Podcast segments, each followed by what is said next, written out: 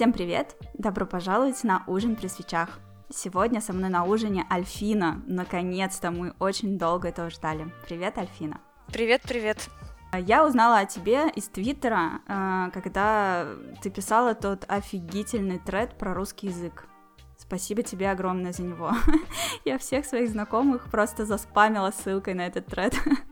Так твои знакомые узнали много новых ругательных слов. Надеюсь. Сомневаюсь, но надеюсь. Я надеюсь, что мои знакомые таким образом увидели, что материться можно и нужно красиво, и это совсем не стыдно пользоваться Ну, я согласна с этим тезисом. Вот, после этого я узнала о том, что ты автор э, той э, картинки или выражения, это Питер детка. Как вообще это получилось? Я, в общем, эта фраза, которую действительно придумала я, а, возникла году это в 2008 или 2007, когда-то тогда. Mm-hmm. Я вела тогда веб-комикс полный пока про ну, про жизу, скажем так, э, студенческую и всяческую такую современную культуру, аниме, интернет-технологии. И, в общем, когда начинаешь пересказывать это по тегам, звучит совершенно чудовищно, но э, он был довольно популярен, и я очень старалась сделать его не совсем набором таких банальных клишированных шуточек в духе какой-нибудь теории большого взрыва, да и вообще теории большого взрыва тогда еще не было. А, mm-hmm. Вот. А, но э, веб-комиксы это вообще комиксы. Это такая интересная задача про художника, для художника, прошу прощения, потому что э, тебе нужно нарисовать историю с одними и теми же персонажами, и, э, в общем, проще говоря, все в этом в этой ситуации искушает тебя э, копировать кадры и, и менять в них только незначительные элементы, чтобы не перерисовывать все заново с нуля. Это считается дурным тоном, э, очень плохо. Ну, типа, когда у тебя в комиксе все кадры одинаковые, там только выражение лиц меняется фу так делать, и, разумеется, так все время очень хочется делать, потому что, ну, лень же рисовать. Вот. Ну, а, да.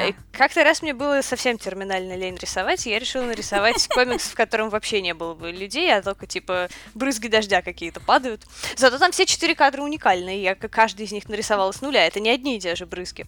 Вот, но там нарисованы, ну, видно, да. значит, весна, лето, осень и зима, выглядящие почти одинаково, и стены дождя произносится эта сакраментальная фраза, которая пошла в народ, потому что ее, ну, комикс был достаточно популярен, а, а еще тогда был прям расцвет вконтактовских тематических пабликов, и, э, по-моему, сразу несколько питерских пабликов так назывались, крупных. Mm-hmm. Вот, и э, она стала чем-то вроде по-своему логотипа вот этой вот э, неформальной культуры любви к городу Питера, которая не, типа, официальная, э, приходящая к нам сверху от всяких там губернаторов и, и муниципалитетов, mm-hmm. а низовая, которая, значит, вот из, в пабличках собирается. Э, как-то так она вот и сложилась судьба этой фразы. Я а по- потом ее использовали в рекламе представители компании Burger King, и я решила, что это хороший финал. Я тебе еще с другой стороны расскажу историю. Э, моя мама родилась э, в городе Львов, на Украине. И, соответственно, там у меня достаточно много родственников, в том числе моя двоюродная сестра.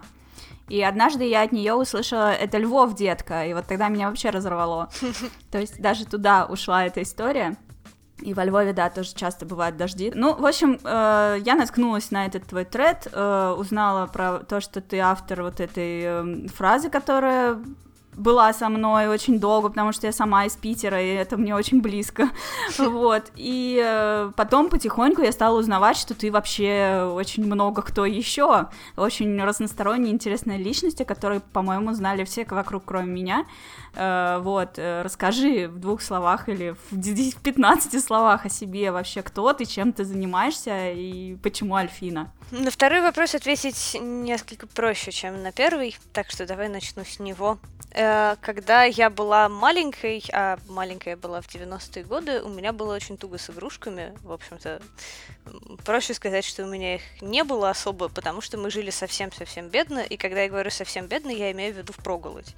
Uh, я, uh, скажем так, я была ребенком, поэтому не очень это фиксировала, но я став старше, отлично поняла, что бывали в жизни семьи дни, а то и, может быть, недели, да, когда мои родители ограничивали себя в еде, чтобы я могла нормально есть, и там Mm-hmm. Например, нормальной сладостью для меня был кусок хлеба с сахаром. Когда ты ребенок, это совершенно тебя не угнетает. Э, это на самом деле были очень понятные мне правила игры. Э, лирически отступая от твоего вопроса, э, вспоминаю, как когда я была вот совсем маленькая, в моду вошли игрушки радуги, знаешь, такие слинги эти. Да, да, да. Пружинки разноцветные. Я дичайше ее mm-hmm. хотела, и мы с мамой заключили пакт, что я месяц не ем сладости, и тогда мне ее купят. Вот. Э, если честно, поскольку я была совсем маленькая, я не помню, выдержала ли я этот пакт. Э, на самом деле, месяц это очень долгий срок для маленького ребенка. Я думаю, что на... в реальности я забыла через несколько дней. Но я помню, что я очень серьезно восприняла этот пакт, и, по крайней мере, столько времени, сколько помнила о нем, очень старалась ему следовать и действительно э, не просить никаких вкусняшек и развлечений за свою прекрасную радугу-пружинку. Вот. Э, и э, жили мы в квартире э, вместе с моим прадедушкой, у которого штуковин, с которыми можно поиграть, было не очень много, но какие-то странноватые артефакты мне от него доставались. Например, так называемые готовальни. Знаешь, что такое готовальня? Нет. Это э, набор чертежных инструментов, типа всяких циркулей, э, козьих ножек mm-hmm. и так далее. Причем, если циркуль я еще знала, что это такое и зачем оно нужно, то все остальные на самом деле даже не представляла. Он был инженером. Uh, ага. Вот. И, ну, когда он с нами жил, он уже не пользовался этим всем активно, но оно у него лежало. И вот, видимо, из недров его артефактов мне достались uh, такие небольшие ламинированные карточки uh, с алфавитами Э, разных народов мира. Ну, на самом деле, интересного там было не очень много, в смысле, э, алфавиты вообще довольно однообразны. А, но, среди mm-hmm. прочего, там был греческий, и он меня, разумеется, совершенно заворожил, потому что это были какие-то непонятные закорючки с абсолютно нелепыми названиями. Ну, то есть ты, ребенок, смотришь на алфавит, и ты понимаешь, что буква не может называться Юпсилон. Ну, то есть это очевидно стёб какой-то, да? Это, это не... Перебор, да. Ну, то есть это вообще не слово, но если это слово, то это какое-то имя. Как это? Не может быть названием буквы. Буква называется одним звуком, ну, максимум двумя, да? А, mm-hmm. Что это такое? Вот. И э, они заворожили меня и стали персонажами моей внутренней мифологии. В смысле, я выучила греческий алфавит, э, я сочиняла каких-то героев и героинь, ну, таких смахивающих на Сейлор Воинов или чего-то в этом духе, каждую из которых, значит, была связана со своей буквой, ее там звали в ее честь и так далее. Вот. Э, я, естественно, уже подзабыла все пучины этой развернутой мифологии, но на первом месте там была, естественно, Альфина, образованная от буквы Альфа, как нетрудно догадаться. Вот. И, э, ну, поскольку она была первой и самое главное, эту роль обычно играла я, а остальные были вымышленными мной неписями.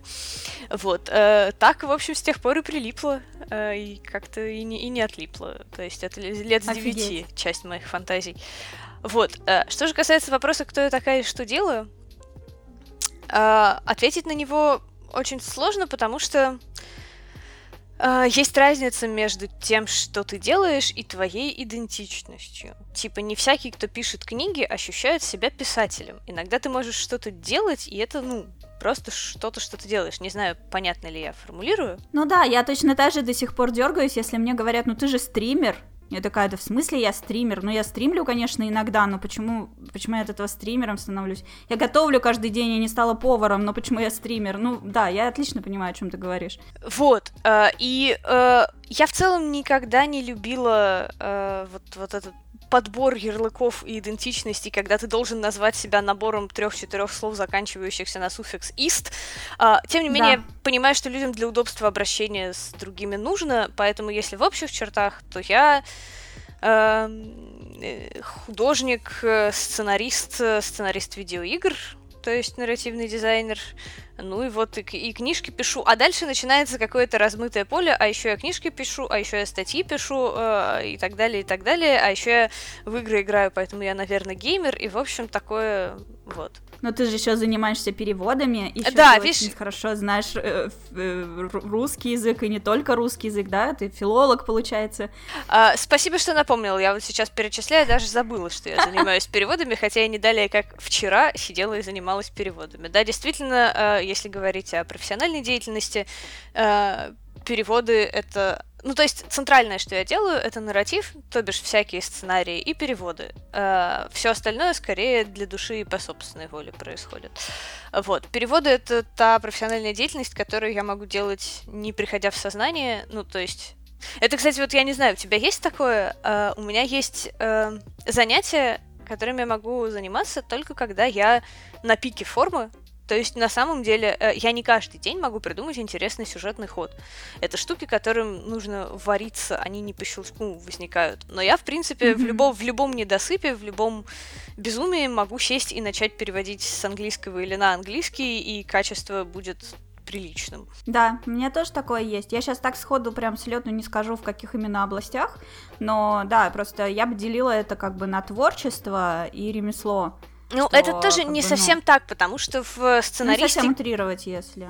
В сценаристике и в нарративе тоже вполне есть ремесло, есть стандартные... Понимаешь, э, никто не стал бы платить нарративщику деньги, если бы все зависели чисто от его вдохновения и должны были ждать, пока к нему снизойдет муза. Э, тут речь скорее о том, что когда я занимаюсь там игровыми сценариями или пишу для видеоигр, мне... Э, нужно сконцентрироваться и собраться перед этим. А э, начать переводить я могу в трусах, встав с кровати, еще не выпив утренний чай. Может быть, это зависит от состояния потока. В одном случае оно тебе необходимо, а в другом случае ты просто сидишь и делаешь, и тебе в каком-то состоянии. Да, пожалуй, именно так. В смысле, для перевода он мне не требуется. Оно. Настрой особый, да? Ну да. Ну, мне кажется, это нормально особенно учитывая твою разносторонность и творческость, вот, мне кажется, что это абсолютно нормально, что в каких-то занятиях тебе нужен особый настрой. Я э, не без иронии на это все смотрю, потому что э, э, когда я была маленькая, я хотела играть в театре. Я ходила несколько лет в театральную студию и вообще очень была заворож... заворожена всем этим, как, мне кажется, у любого ребенка есть какая-то творческая сфера, о которой он мечтает.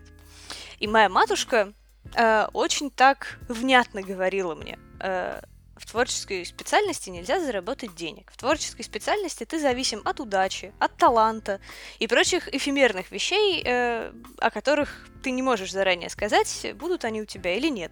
Поэтому получай нормальную профессию. Почему-то она не помешала мне пойти на филфак, э, в чем что вызывает отдельные вопросы. Но э, я ее сантимент э, поняла, поймала, и поскольку я в целом такой была ребенок, который слушал родителей и с уважением относился к их словам, я приняла ее слова. Я никогда не планировала зарабатывать на жизнь творческой деятельностью или художественной. Тем не менее, прошли годы, и каким-то образом я зарабатываю на жизнь игровой сценаристикой и прочим таким творческим контентом. А, и это забавно, а, но э, уроки матушки не совсем покинули мою голову. Я э, не отношусь к этому как вот к полету вдохновения, который требует музы. Меня приглашают на какой-то проект помочь с конкретной задачей, и э, моя работа помочь с конкретной задачей, э, поэтому э, вот то, о чем я сказала выше, да, э, необходимость особым образом концентрироваться, собираться и так далее, это тоже скилл, а не какой-то божественный рандом и вдохновение, которого надо ждать. Есть методы, которые позволяют тебе это сделать. Например, если я сажусь, открываю документ, понимаю, что вот я что-то пишу, и оно неинтересное, э, я знаю, что мне нужно сделать, чтобы я через два часа смогла сесть и начать писать интересное. Обычно это сходить на пробежку, э, принять душ, иногда, на самом деле, отсесть от компа и что-нибудь почитать, как-то связанное по теме mm-hmm. там или эстетически, ну, в общем, набрать материал для вдохновения. Вот. Ну, слушай, организованный творческий человек это вообще на вес золота, и который знает, как правильно себя настроить на все это творчество, потому что по большей части люди же творческие, они очень хаотичные, очень э, подвержены именно настроению, типа, о, нет, сегодня мне что-то лень, а завтра тоже лень, и вот они так ждут, пока им вдруг внезапно станет не лень. Ты знаешь... Очень сложно на них полагаться. Есть такой стереотип, а, я без сомнения сталкивалась с творческими людьми того типа, который ты описываешь, но я должна заметить, что самыми организованными людьми, с которыми мне доводилось работать, всегда были художники. А, хотя вроде бы тоже творческая профессия. Я не знаю, Кстати, у меня да, э, я не очень такое. глубоко в это погружена, поэтому могу ошибаться. Но у меня есть чувство, что м, вообще у вот современных, по крайней мере, связанных с видеоиграми художников, такая очень специфическая рабочая этика, э, близкая, надеюсь, к тому, что я описала про себя, они э, не особо воспринимают себя как таких каких-то див, да, которых все должны обхаживать. Ага. А у них э, всегда очень четко есть, например, представление о том, что ты должен качать скилл. Вообще э, творческие люди э, имеют, есть даже какой-то резон, да, в том, чтобы они сказали, э, ну, вы знаете, скилл относителен, я люблю работать вот в таком-то стиле, да, нету объективно хороших, ну, то есть бывают объективные там ошибки в построении перспективы, анатомии и так далее, но если ты их не допускаешь, э, дальше уже нету объективно хороших и плохих артов, например. Но я довольно мало видела коммерческих художников, которые прибегают к этому аргументу, хотя, на мой взгляд, он в принципе-то не лишен смысла.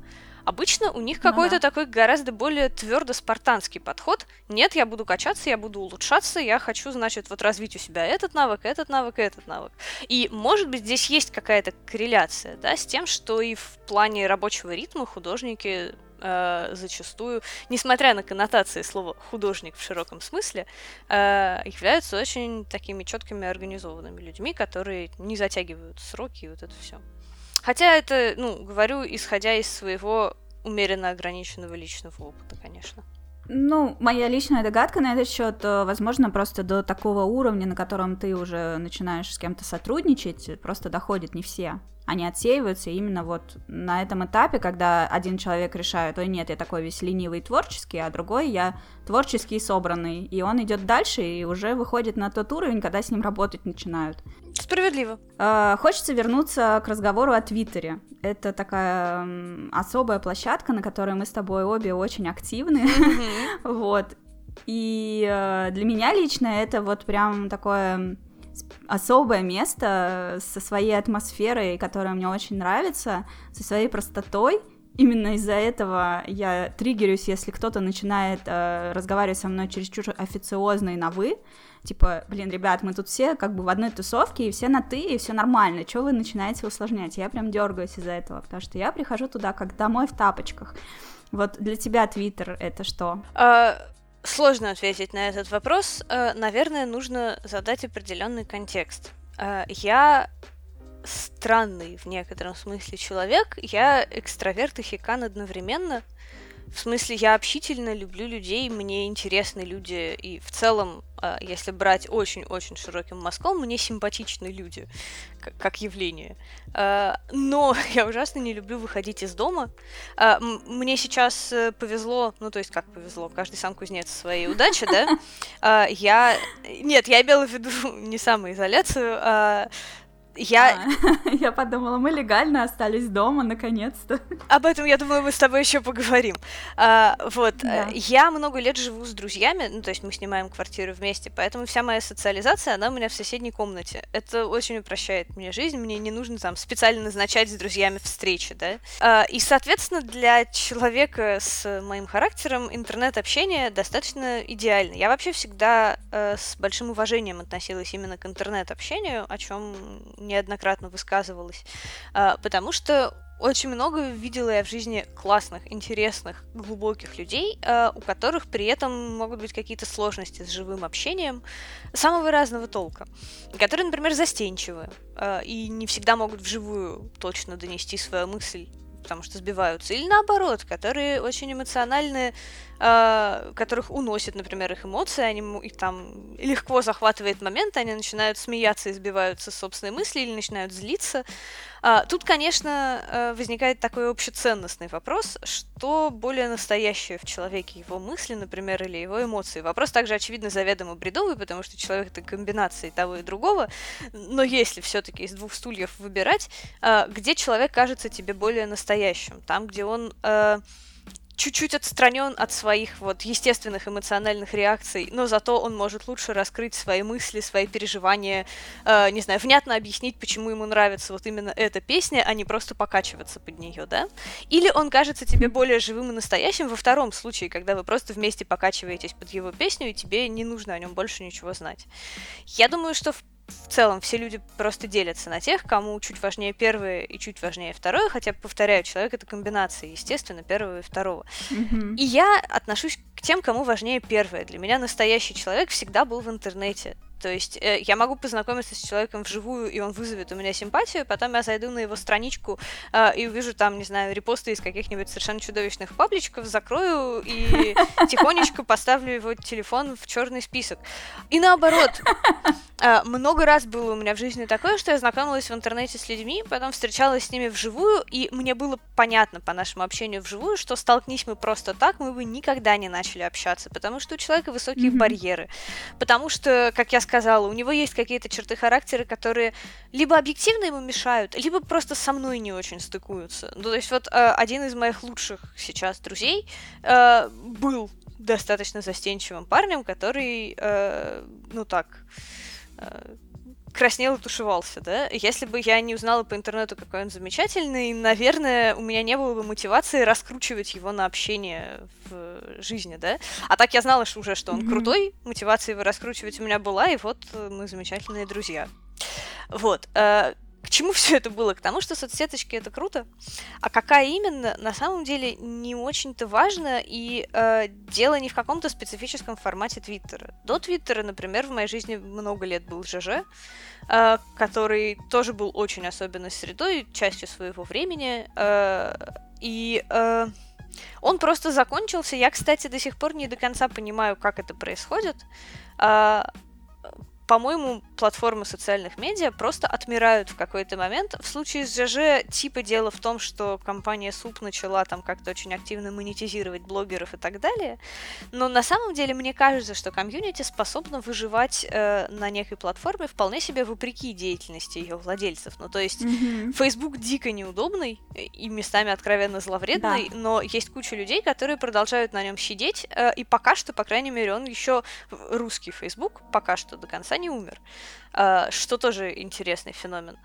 Соответственно, у меня не нету тяги к какой-то конкретной платформе социальных медиа, не то, что дело именно лично в Твиттере. Скорее, так сложилось, что я сижу в Твиттере, и тут классное сообщество, и, скажем так, нету свойств социальной сети, которые прям откровенно мешали бы в ней тусить. Я думаю, что Твиттер однажды отомрет. Не в смысле, что прям платформа закроется, а в смысле, что твиттерская комьюнити развалится и перейдет в какую-то другую платформу. Я на самом деле удивлена, что это до сих пор не начало происходить, потому что по моим каким-то внутренним часам уже должно было. А, тот факт, что не начало, ну то есть как тот же Facebook, вообще комьюнити русского Фейсбука э, мне в целом симпатично. Это считается как-то очень нерукопожатным говорить, но мне кажется, что там э, в основном задержались как раз довольно умные и интересные люди. А, вот, я честно пыталась сидеть на Фейсбуке, но я просто вообще не в состоянии преодолеть его интерфейс, ни, ни хронологическую, ни Да, линейную ленту, да, да, которая, да. черт знает, что тебе показывает эти невероятно чудовищные меню. Ну, то есть просто там слишком много того в самом сайте, что мешает мне. Вот. э, Тем не менее, однажды Твиттер отомрет, и мы все уйдем на какую-то другую платформу, либо не все, а мы разобьемся по каким-то разным платформам. И я пока что не вижу, куда мы все уйдем. Э, Год назад я думала, Мгм. что на ТикТок. Э, Вот. Сейчас у меня есть чувство, что Твиттер и ТикТок удивительным образом сосуществуют, и ТикТок, при том, что я была права, и он стал значительно популярнее, чем был, когда я об этом думала, не оттащил аудиторию Фейсбука. Ну, мон- ой, прошу прощения, ТикТок не оттащил аудиторию Твиттера. Ну, возможно, потому что текстовый и видеоконтент все-таки слишком разные вещи, и в мире все еще слишком много людей, которые не готовы, когда им хочется высказаться, пошутить или что-то еще сделать, прям видосик записывать. Это все-таки серьезная инвестиция времени. Вот. Но э, мне действительно импонирует культура общения в э, современном русском твиттере. Ну, то есть, э, я не знаю, может быть, э, это вопрос моей личной чувствительности. Обычно все говорят, что здесь все мрачные и токсичные. Я вижу совершенно другую сторону твиттера. Э, в смысле, здесь действительно так несколько попроще все, как ты верно сказала, да, есть такая специфическая простота, но она далеко, далеко не всегда выливается в какую-то особую токсичность или зловредность, и количество интересных разговоров, которые я вела в Твиттере, ничуть не меньше, чем количество интересных разговоров, которые я вела в том же ЖЖ. Ну да, в ЖЖ просто была возможность развернуть свою мысль и написать ее. Ну, то есть там э, не, никто не противился тому, что ты напишешь э, это многословно, что ты раскроешь свою мысль, это наоборот поощрялось, то есть э, как бы это, кстати, тоже, э, что есть в русском Фейсбуке, я точно так же, я смотрела, что е, как бы в ВК все стараются коротко и по делу как бы написать. В Фейсбуке раскрывают мысль, пишут длинные посты, и их как бы читают. В ВК никто не будет читать длинный пост, в Фейсбуке читают.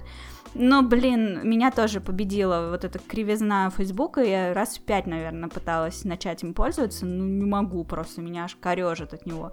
Ну вот, поэтому я сижу в Твиттере. А в Твиттере нужно коротко выражать свои мысли ну, относительно недавно, да, пару лет назад появились эти треды нормальные, а раньше это каждый твит отдельный, и это было сложно писать много, никто не будет читать, быстро запутаются, с чего там что началось, что ты зачем свою мысль на 15 твитов разложил, зачем, кто ты, вот. А сейчас это как бы нормально все читается, особенно вот эти вот, э, когда пошли эти истории один лайк, один факт, и вот это вот все, там треды на 150 твитов, э, очень круто, все это удобно собирается в одну эту линейку, все это читается нормально, вот, но люди, которые далеки от твиттера и только сейчас в него заходят, они до сих пор шокируются. Вот брата я пыталась в Твиттер затащить, и он прям вообще, он матерится так же, как я от Фейсбука. Он говорит, я не понимаю, зачем вы этим пользуетесь, это ужасно. А мне прям нравится. Uh, тут uh, есть такой интересный баланс, да. Я вообще мне импонирует Твиттер, uh, потому что в целом я, конечно, считаю, что если ты свою мысль не можешь лаконично сформулировать, что-то не так с твоей мыслью. На самом mm-hmm. деле это тоже гипербола. Разумеется, ну существуют контексты, существуют нюансы. И да, у Твиттера есть проблема вырывания слов из контекста и того, что люди из того же треда, да, на 20 твитов возьмут один или возьмут как... И докопаются до него, Возьмут да. реплай из каких-то недр обсуждений кого-то с кем-то, заскриншотят и начнут его презентовать как э, э, самостоятельную позицию, хотя это, например, был ответ на что-то весьма конкретное, и там подразумевалась более узкая сфера применения, да, некого мнения, а не типа про всех людей на свете. Такое происходит в Твиттере, это очевидно связано с его форматом, но будем честны, вырывание слов из контекста не Твиттер придумал, Uh, и с одной стороны, это нехорошо, я это не поощряю, и э, ну, это всегда выглядит глуповато, да? С другой стороны, всякий раз, когда вы видите, как кто-то угорает над одним скриншотом чьего-то твита, мне кажется, это скорее повод э, напомнить себе, что этот твит, возможно, вырван из контекста. Э, и скорее тут э, всем нам стоит прокачивать культуру восприятия информации и э, как бы коварные Джеки Дорси и Цукерберги всегда будут пытаться нами информационно манипулировать в ту, другую или третью сторону. А, только в наших руках то, насколько качественно мы умеем потреблять информацию. Понимать, что один твит на 280 символов, заскриншоченный и выложенный с комментарием, вполне возможно вырван из контекста и на самом деле означает не то, что кажется, он означает, когда ты смотришь на него на этом скриншоте, это ответственность твоя, юзернейм, читающий этот твит. И моя, ну, в смысле, э, всем нам стоит э, учиться грамотно потреблять информацию. Мне кажется, что в современную эпоху это прям уже такой, такой же гигиенический навык, как мыть ноги. Пора, пора, да, уже. Хотя, тем не менее, вот мне кажется, опять же, благодаря вот этому э, форм-фактору Твиттера, это идеальная площадка для того, чтобы вот разжигать такие срачи, выдергивать из контекста, натравливать друг на друга, читать там жопы и ничего не понимать, вот, то что это то, что мы видим каждый день. И на самом деле тут я очень сильно восхищаюсь твоим умением э, сохранять самообладание, на, особенно на фоне всех остальных, что когда человек начинает э, реально тебя как-то выводить из себя, ты сохраняешь спокойствие и говоришь ему, ну что же так, подожди минутку, я же на самом деле говорила вот это. Да, опять ты пригорел, да я же вот это имела в виду, ну перестань ты придумывать скрытые смыслы моим словам и угорать с них в смысле загораться. И ты такая, ну что ж поделать, не получилось. вот, и так каждый раз. Э, спасибо большое за добрые слова. Э, разгадка довольно проста. Э, есть такое хорошее понятие в английском языке bad fate в смысле некая лживость. Если ты подразумеваешь, у, подозреваешь у собеседника bad fate, э, это значит, что ты подозреваешь, что он говорит с тобой нечестно, что он имеет в виду не то, что он на самом деле сказал, э, что у него есть какой-нибудь какая-нибудь политическая цель. Ну, в общем, что его слова нельзя принимать за чистую монету, и нужно давать им худшую интерпретацию. Так вот, как только ты подозреваешь в разговоре Bad Fate, разговор теряет смысл. Ну, то есть, зачем тебе разговаривать с человеком, если ты думаешь, что его слова значат не то, что они значат на поверхности? А, да. Если ты допускаешь, что это так, то тебе не нужен этот собеседник, потому что поскольку ты не можешь воспринимать его слова впрямую, э, ты можешь просто убрать собеседника, да, ты все равно домысливаешь то, что он там хотел сказать. Поговори сам с собой, да. Да, пог- поговори с... именно, поговори с собой, не трать чужое время. Тебе этот собеседник вообще не нужен. Поэтому я разговариваю с людьми до тех пор, э, пока я могу воспринимать их слова вот за чистую монету и напрямую, и до тех пор, пока я исхожу из того, что они делают то же самое с моими словами. Э, поэтому, если человек э, неправильно меня понял, да, не знаю, прочитал мои слова и вложил в них что-то не то, что я подразумевала. Я э, интерпретирую это как добросовестную ошибку и разъясняю. Потому что в тот момент, когда я допускаю, что это недобросовестная ошибка, а ну, например, человек заведомо против меня предвзят, э, беседа с ним теряет смысл. Тогда не нужно тратить время на эту беседу, можно там отшутиться или просто тред закрыть. Я напоминаю, что нету никакого греха в том, чтобы не отвечать людям в интернете. Это исполнимая да задача, да. Так можно было?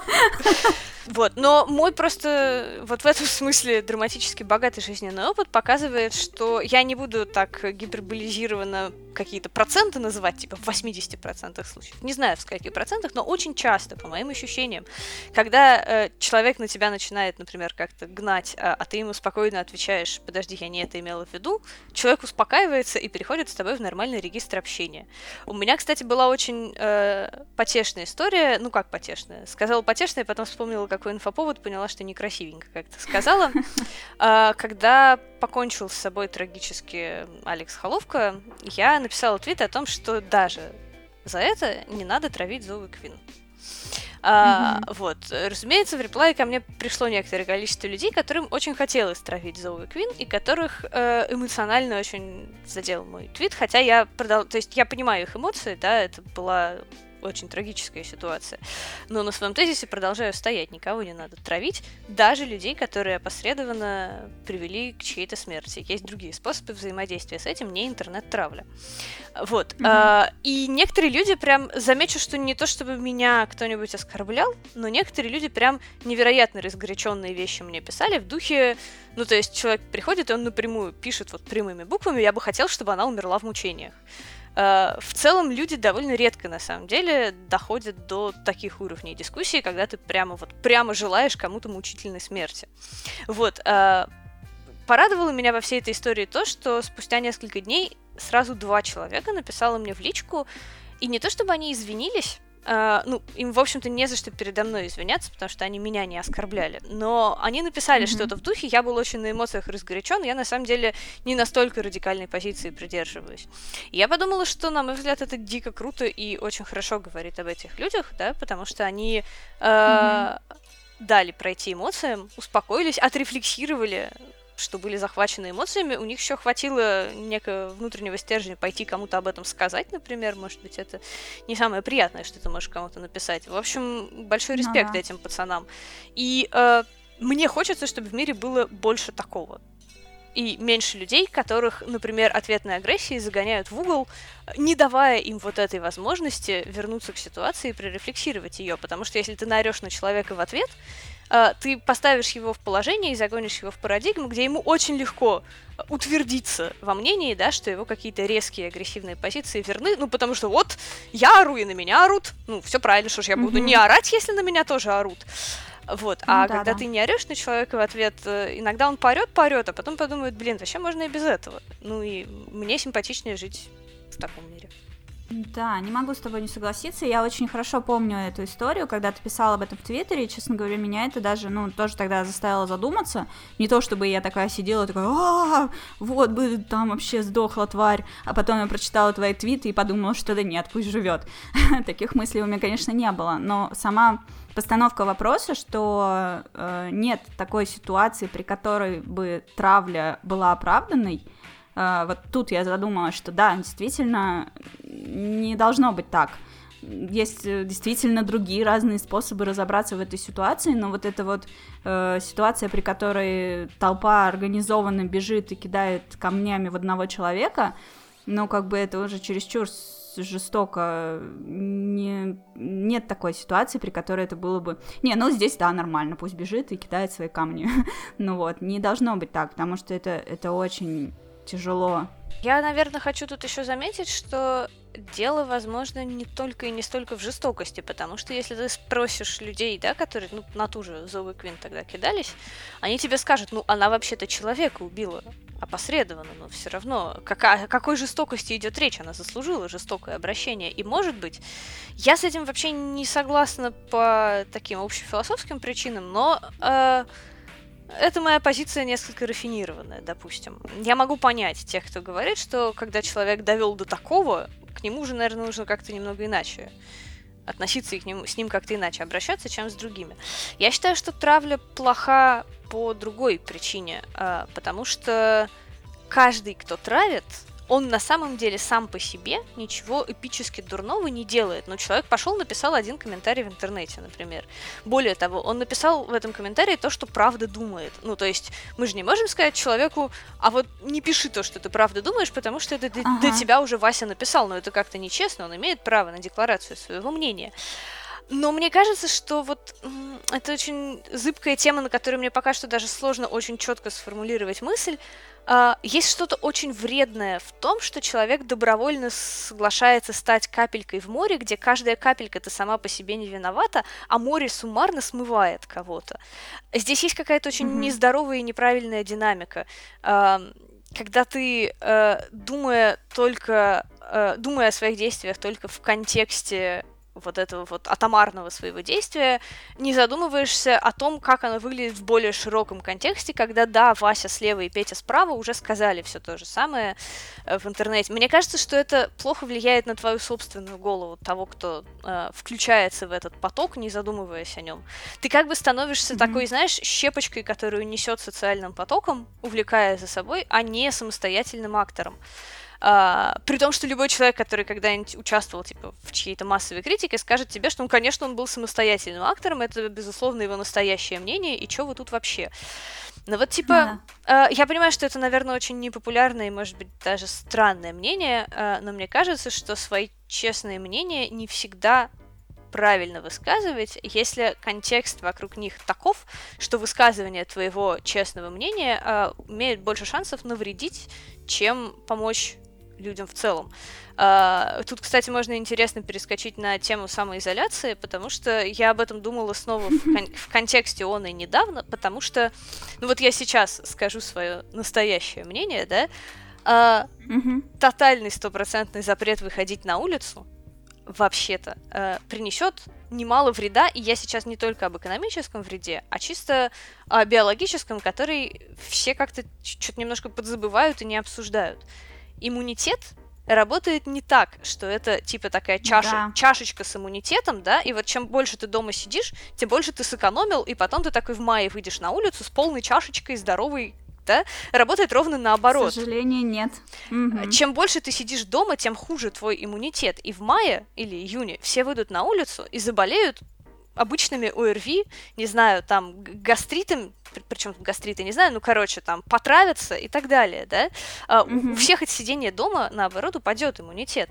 И на самом-то деле, я думаю, что каждому отдельному индивиду сортов было бы правильно находить способы иногда немного выйти на улицу. Но я не могу декларировать это мнение, потому что я понимаю, что это вредно, потому что резонно упоминали э, где-то там в реплаях эту как она, теория разбитых окон, да? Ну, короче, что каждый раз, когда я выйду на улицу, даже если это правильно в моей конкретной локальной ситуации, я немножко подталкиваю всех людей, которые видят меня из окон, тоже mm-hmm. нарушить карантин.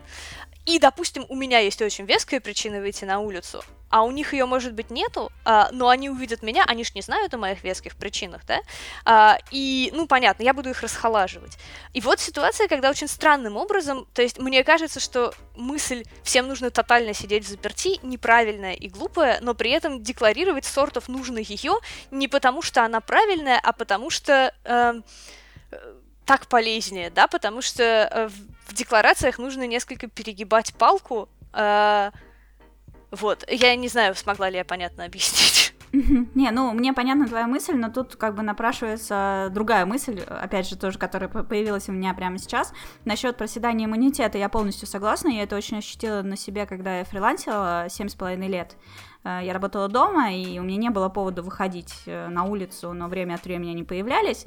И каждый раз, когда я спускалась там раз в три месяца в метро, я гарантированно простужалась или там гриппом заболевала, mm-hmm. не знаю, какой-то вирусной фигней. Потому что иммунитета у меня не было вообще, он мне был не нужен. Я сидела дома, мне было ок. Ну вот, но каждый контакт с кем-нибудь чихнувшим гарантированно меня заражал.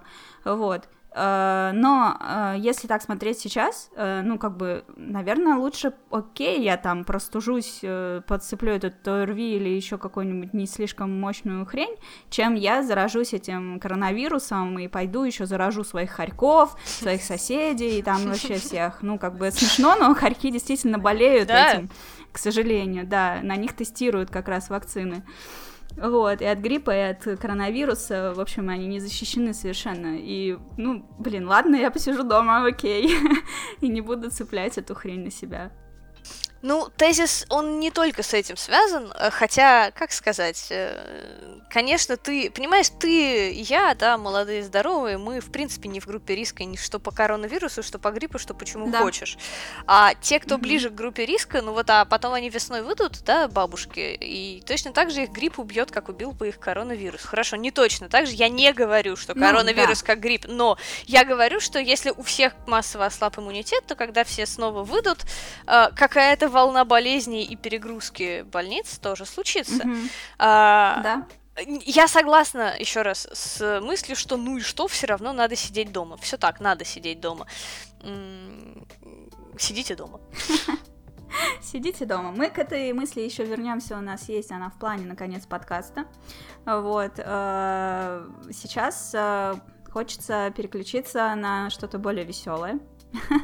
Вот, нас с тобой объединяет э, любовь к играм. Э, и тут хочется первым делом спросить, э, так как мы с тобой на виртуальном ужине при свечах, есть ли у тебя Nintendo Switch?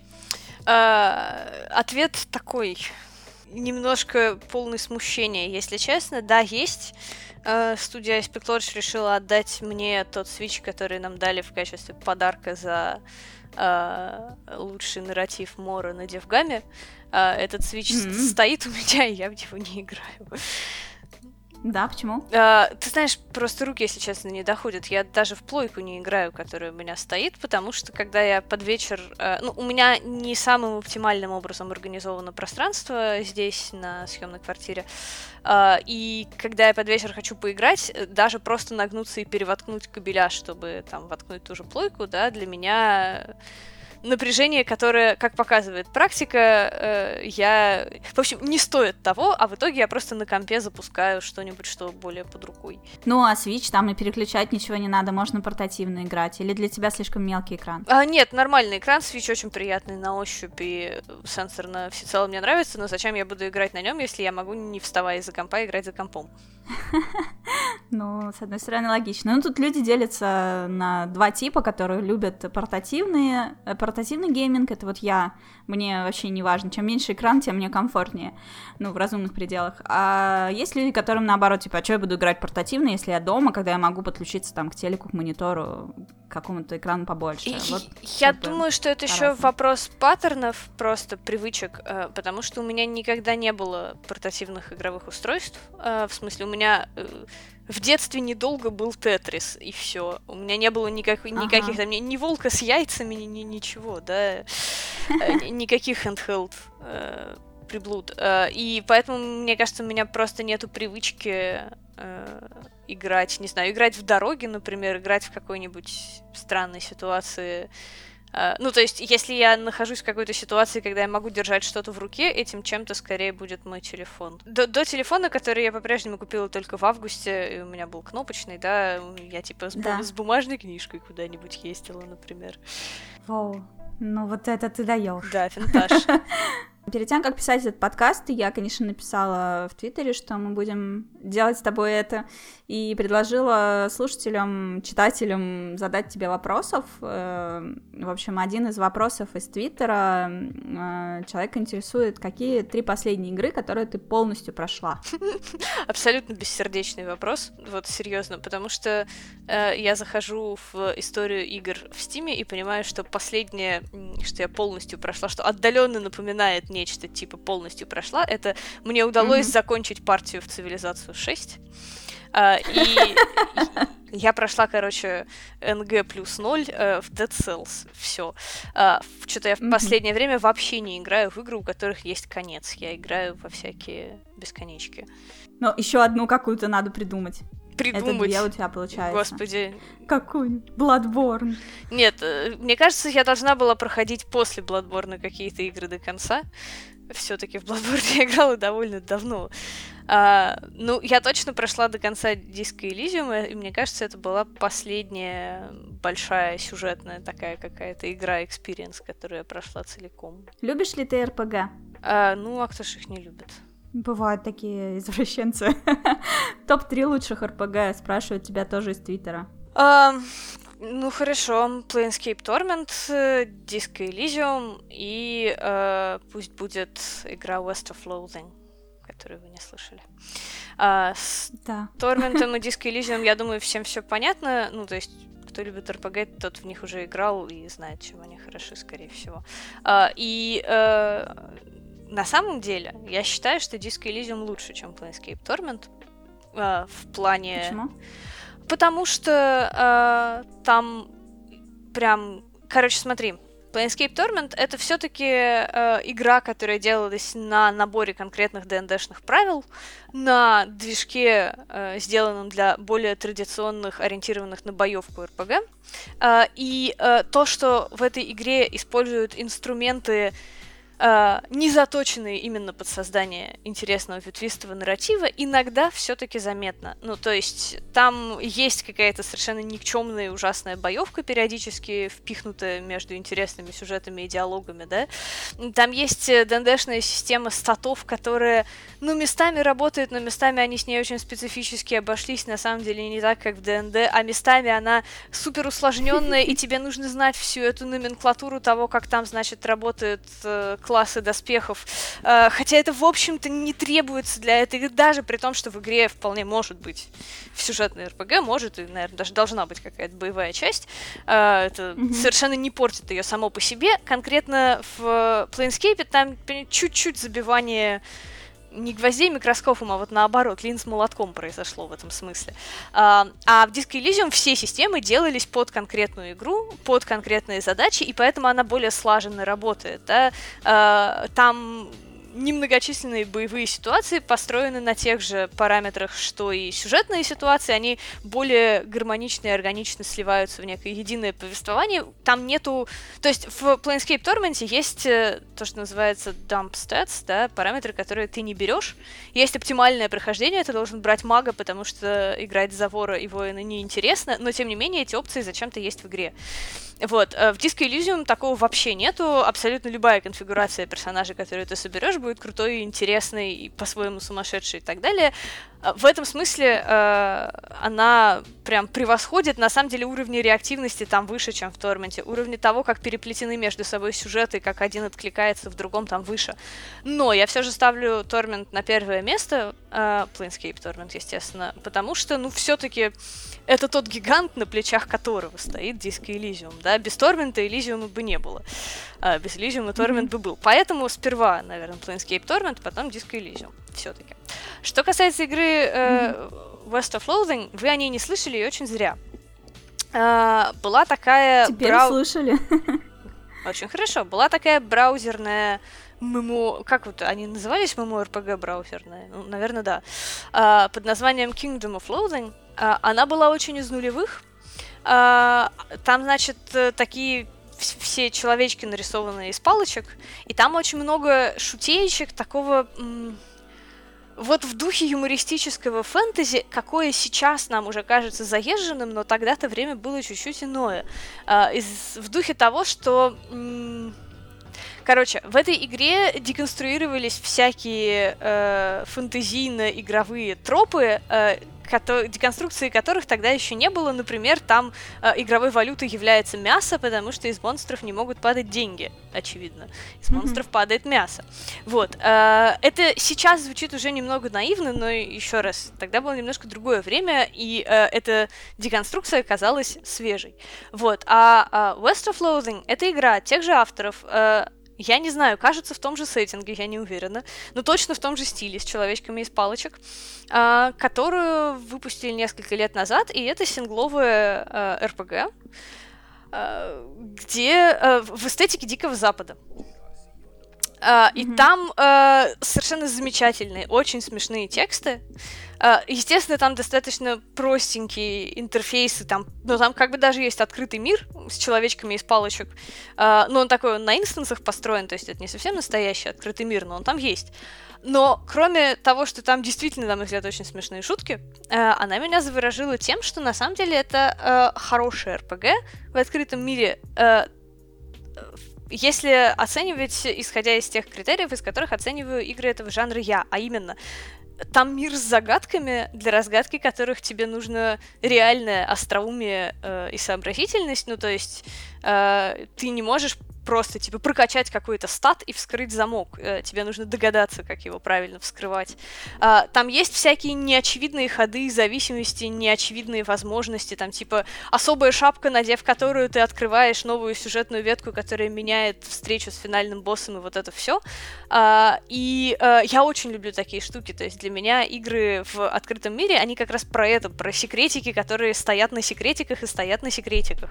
Mm-hmm. Вот, поэтому мне крайне симпатичная эта игра, и э, я очень советую ознакомиться с ней. Она дешевая, простая, пойдет на любом картофельном компьютере. Вот. Ну, ребят, кто слушает этот подкаст, если вы все-таки набрались смелости, нашли время и ознакомились, пишите свои впечатления в комментариях. Мне вот прям очень интересно. Я просто совсем не могу играть в не новые игры, и новых у меня так много, что я уже перестала их покупать примерно год назад. Вот, так что я точно не созрею на то, чтобы ее попробовать, но мне интересно чужое мнение. Очень сильно. На всякий случай, если кто-то запутался из моих объяснений, все-таки еще раз скажу, что вот эта РПГ, о которой я говорю, она не то чтобы очень старая, ей несколько лет. А, старой была ММО РПГ браузерная, с которой все началось. Ну, то есть, э, может быть, тебе все равно это, может быть, эта игра не для тебя, если ты любишь очень графонистые игры, например, а не с человечками из палочек, это вполне понятная позиция, но я просто на всякий случай. Следующий вопрос э, тоже про игры. Самые интересные или продуманные игровые вселенные, по твоему мнению? В том числе с литературной точки зрения, если так можно сказать. Ща, это я напряженно думаю, потому что на самом деле я не совсем человек по части миров. Меня обычно завораживают сюжетные ходы в большей степени, чем устройство мира. Но меня очень э, манил мир Hollow Knight. Э, mm. Но, понимаешь, это не потому, что мир какой-то такой исключительно интересный, оригинальный, хотя я бы сказала, что как раз с литературной точки зрения он неплох, но манит он не только и не столько благодаря литературной составляющей некому лоростроению, сколько благодаря жанру игры Metroidvania, которая так построена, ну, она тоже, опять же, вся про секретики, да, про возможность найти какую-то скрытую стену, сломать ее, войти, увидеть там труп какого-то непонятного монстра, и когда ты оказываешься в такой ситуации, тебе интересно, что это был за монстр, не столько потому, что у него какой-то невероятно оригинальный лор написан, а не столько потому, что э, он как-то очень красиво нарисован, хотя это в Hollow Knight тоже есть, и этот фактор не следует забывать, но еще и потому, что просто ты сам догадался сломать эту стену, войти в эту комнатку, и а, то, что ты нашел этого монстра, ты чувствуешь своим реальным достижением игротским, а это повышает твою эмоциональную вовлеченность очень сильно. Иными словами, mm-hmm. а, в хорошей игре такого жанра можно даже довольно а, глупый э, или банальный или архетипический лор преподнести так, что игрок просто будет тонуть в слюнях. И сейчас я э, выскажу очень контроверсивное мнение, что э, записанный в виде просто текста лор Dark Souls довольно скучный. Ну, то есть он, э, с одной стороны, не лишен э, ноты японского безумия, которое мне очень нравится, в духе того, что драконы в этом мире являются неживой материей, да, и скорее mm-hmm. ближе к кристаллам, чем к животным, например. Это довольно оригинально, согласись. А, ну да. Но в целом это же просто очень архетипический миф про Зевса, э, который поверг титанов в смысле неких богов прошлой эпохи, э, стал, значит, правителем некого пантеона, ну, в общем, вот, а теперь пришла снова сменяться эпоха, ну, я согласна, что там есть э, любопытные отличия от стандартных западных мифов, потому что там есть такая очень восточная цикличность, да, заложена в эту историю, в принципе, mm-hmm. не подразумевается победы какой-то одной стороны. Но когда мы вот э, переходим к конкретным персонажам и к конкретным событиям, ну, типа, был бог солнца и грома, Uh, и у него была дочка с большими сиськами, она богиня плодородия. И еще у него был сын, который взбунтовался, и он бог войны. Еще у него был сын, которого он нарядил в женское платье, и это уже забавней, конечно, но uh, ну, я не могу сказать, что это просто прям кажется мне э, литературным... Не оригинально не то, что... То есть оно не должно быть оригинальным. Это мифостроение. Они э, воссоздают э, некий классический эпос, напоминающий, собственно, классические мифы. И в этом смысле я не говорю, что этот лор плохой. Я просто говорю, что м, оценивать качество мира игры в отрыве от ее жанра, геймплея и так далее совершенно бессмысленно. Поэтому спрашивать, какой лор хорош с литературной точки зрения, э, немножко порочно, как мне кажется. Ну вот в игре Сома хороший лор с литературной точки зрения. Если эту игру записать читать как рассказ, Uh, mm-hmm. убрав из нее немногочисленный геймплей в этой игре, uh, она немного потеряет. Но не потому ли это, что это просто геймплейно бедная игра, это, в общем, и есть игра-рассказ, ну, заведомо. Вот смотри, uh, есть, например, такая игра Cradle, которую я не устану пиарить, хотя она старая, кривая, там, если честно, чудовищный геймплей и так далее, но там просто невероятно захватывающий сеттинг, э, потому что действие происходит в некой кибермонголии будущего, э, в натуральной юрте, где сидит полуголая женщина-андроид на фоне ковров, э, и это просто невероятная эстетика, которая очень мне нравится, кажется, как раз очень богатой фантазия авторов была замечательной и так далее. Игра при этом не лишена недостатков, скажу я так обходительно. Uh, вот. Uh, могу ли я советовать эту игру? Ну, типа, людям, которые хотят... Uh, да, там еще и вся вот эта офигенная информация о мире на самом деле подана несколько комком, и наполовину вы, скорее всего, узнаете ее, когда будете в финале читать интернет, чтобы понять, что вам показали в последнем ролике. Можно ли посоветовать такую игру? Э, ну, только если вы падки на голых андроидов в юртах. А, нахожу ли я при этом лор этой игры интересным? Да, нахожу, потому что так вышло, что я в нем разобралась, а, и он мне понравился. Ну смотри, никто не просил ничего советовать, и тебя и спрашивали именно о твоих чувствах и эмоциях, как бы тут говори именно то, что ты чувствуешь, а не сможет ли это прочувствовать потом также услышавший. Ни к чему брать на себя эту ответственность. Ну ладно уж, мы ответственности не боимся.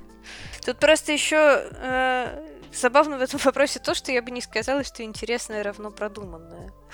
Э, вот э, этой тяги строить супер-мега консистентные миры, в котором за каждым камушком есть три абзаца текста, объясняющие, как именно он сюда попал, на мой взгляд, совершенно не всегда пересекается с яркими, интересными, оригинальными. Ну, то есть, вот не знаю, окей, объективно говоря, кажется, в Disco Elysium действительно очень одновременно и оригинальный, и продуманный лор. В смысле, там, кажется, за каждым камушком есть объяснение, так что, наверное, с некоторым вздохом скуки, потому что, честно говоря, я уже чуть даже утомилась нахваливать эту игру. Э, могу сказать, что в Disco Elysium все очень хорошо с этим. Ну, это действительно так.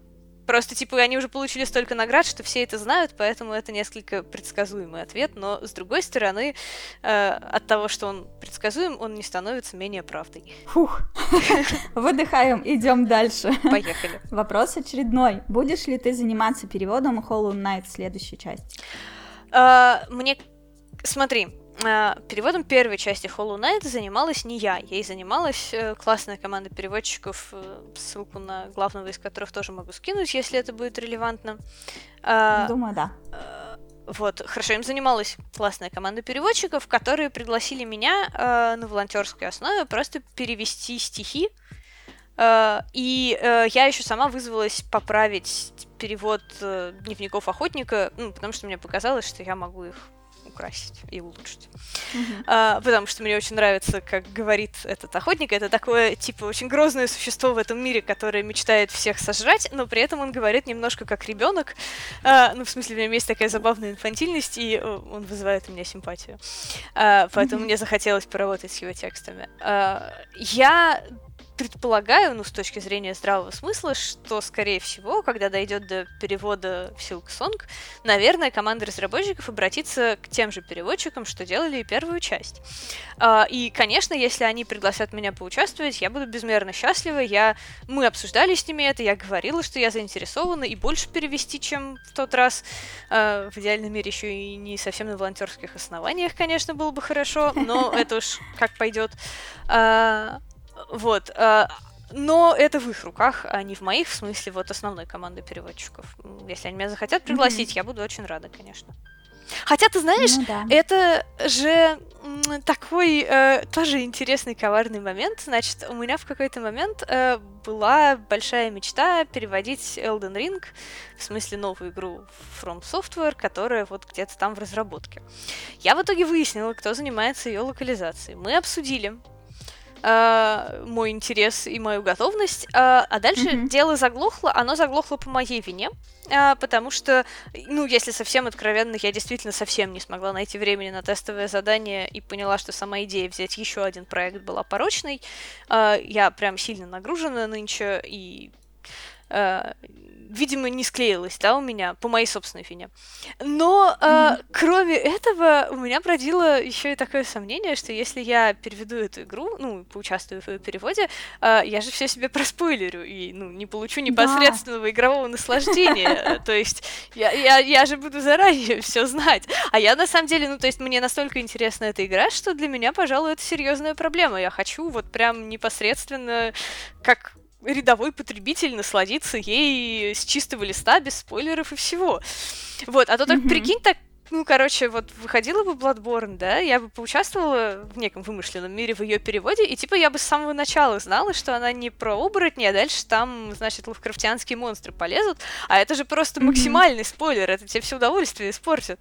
И, хей, вот, э, поэтому я вот немножко как бы жалею, что с Elden Ring не склеилось. Но с другой стороны, в этом, возможно, есть и плюсы. И в целом с Silk Song-то есть у меня та же проблема. Мне очень хочется как бы и попереводить, и э, насладиться этой игрой просто непосредственно. И не... хочется, и колется. Да, я думаю, что если мне дорогие коллеги предложат, я, конечно, все-таки возьмусь за перевод, потому что это важнее и интереснее.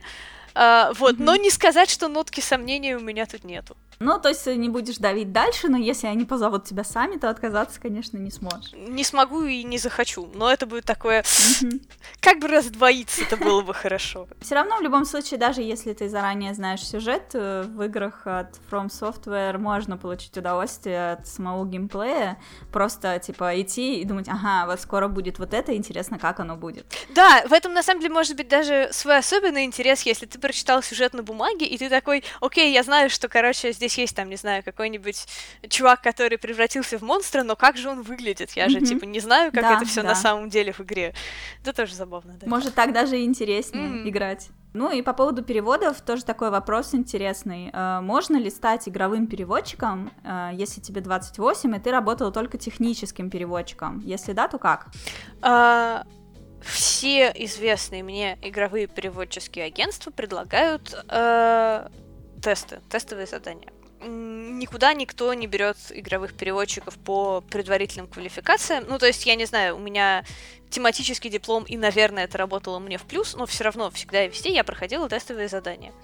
А, что как бы значит, что, в принципе, вообще любой человек, хоть без опыта и образования, может это тестовое задание попросить и выполнить, и попытаться э, не нужно думать, что берут кого попало с улицы, совершенно нет. Ну, то есть, насколько я понимаю, критерии оценки довольно серьезные, но э, дверь открыта. А дальше уже mm-hmm. вопрос ваших конкретных скиллов. Тут как, если у вас нету нужных для именно игрового перевода скиллов, у вас вряд ли получится выполнить это тестовое задание на достойном уровне.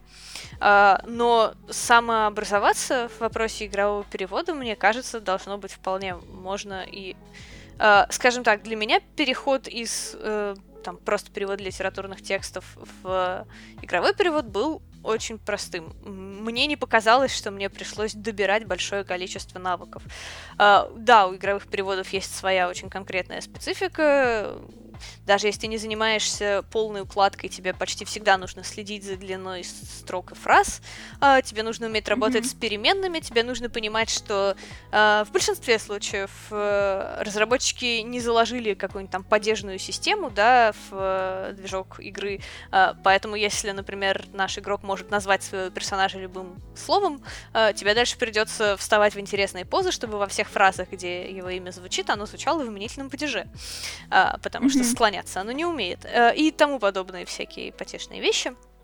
Но, на мой взгляд, это такой очень конечный набор навыков, которыми при желании можно овладеть. Я не посоветую конкретный материал. Я знаю, что писали э, вроде бы на Стоп Гейме есть рубрика про игровую локализацию, какие-то еще авторы писали вот прям советы, да, как Угу. Тут, к сожалению, да, к сожалению, я не ткну пальцем в конкретный, но я думаю, что если погуглить, должны найтись руководство. Хорошо, ну дерзайте, изучайте э, информацию об этом и проходите тестовые. От себя могу только удачи пожелать, что я еще могу. Вопрос э, тоже из Твиттера. Твоя оценка актуальной ситуации с книжным издательством в России? Ну, э, смотря с чем сравнивать, нужно понимать, что текстовая передача данных, особенно художественная литература, это противоестественный и отмирающий формат передачи данных. То есть, сейчас провокационно сказала, сейчас поясню. Э, что такое вообще даже не то, что не только искусство, что такое медийное пространство в самом широком смысле? Это способ одних людей передать свои мысли и опыт другим людям. А, текстовый формат — это один из способов это сделать. А, достаточно долгое время с человечеством был плюс-минус только он, по крайней мере, он был самым точным и эффективным, потому что, конечно, есть еще живопись, например, которая еще дольше была с человечеством, но живопись довольно абстрактна, а, и э, более конкретные знания опыты, мысли, неважно, посредством живописи передать сложнее, чем посредством текста.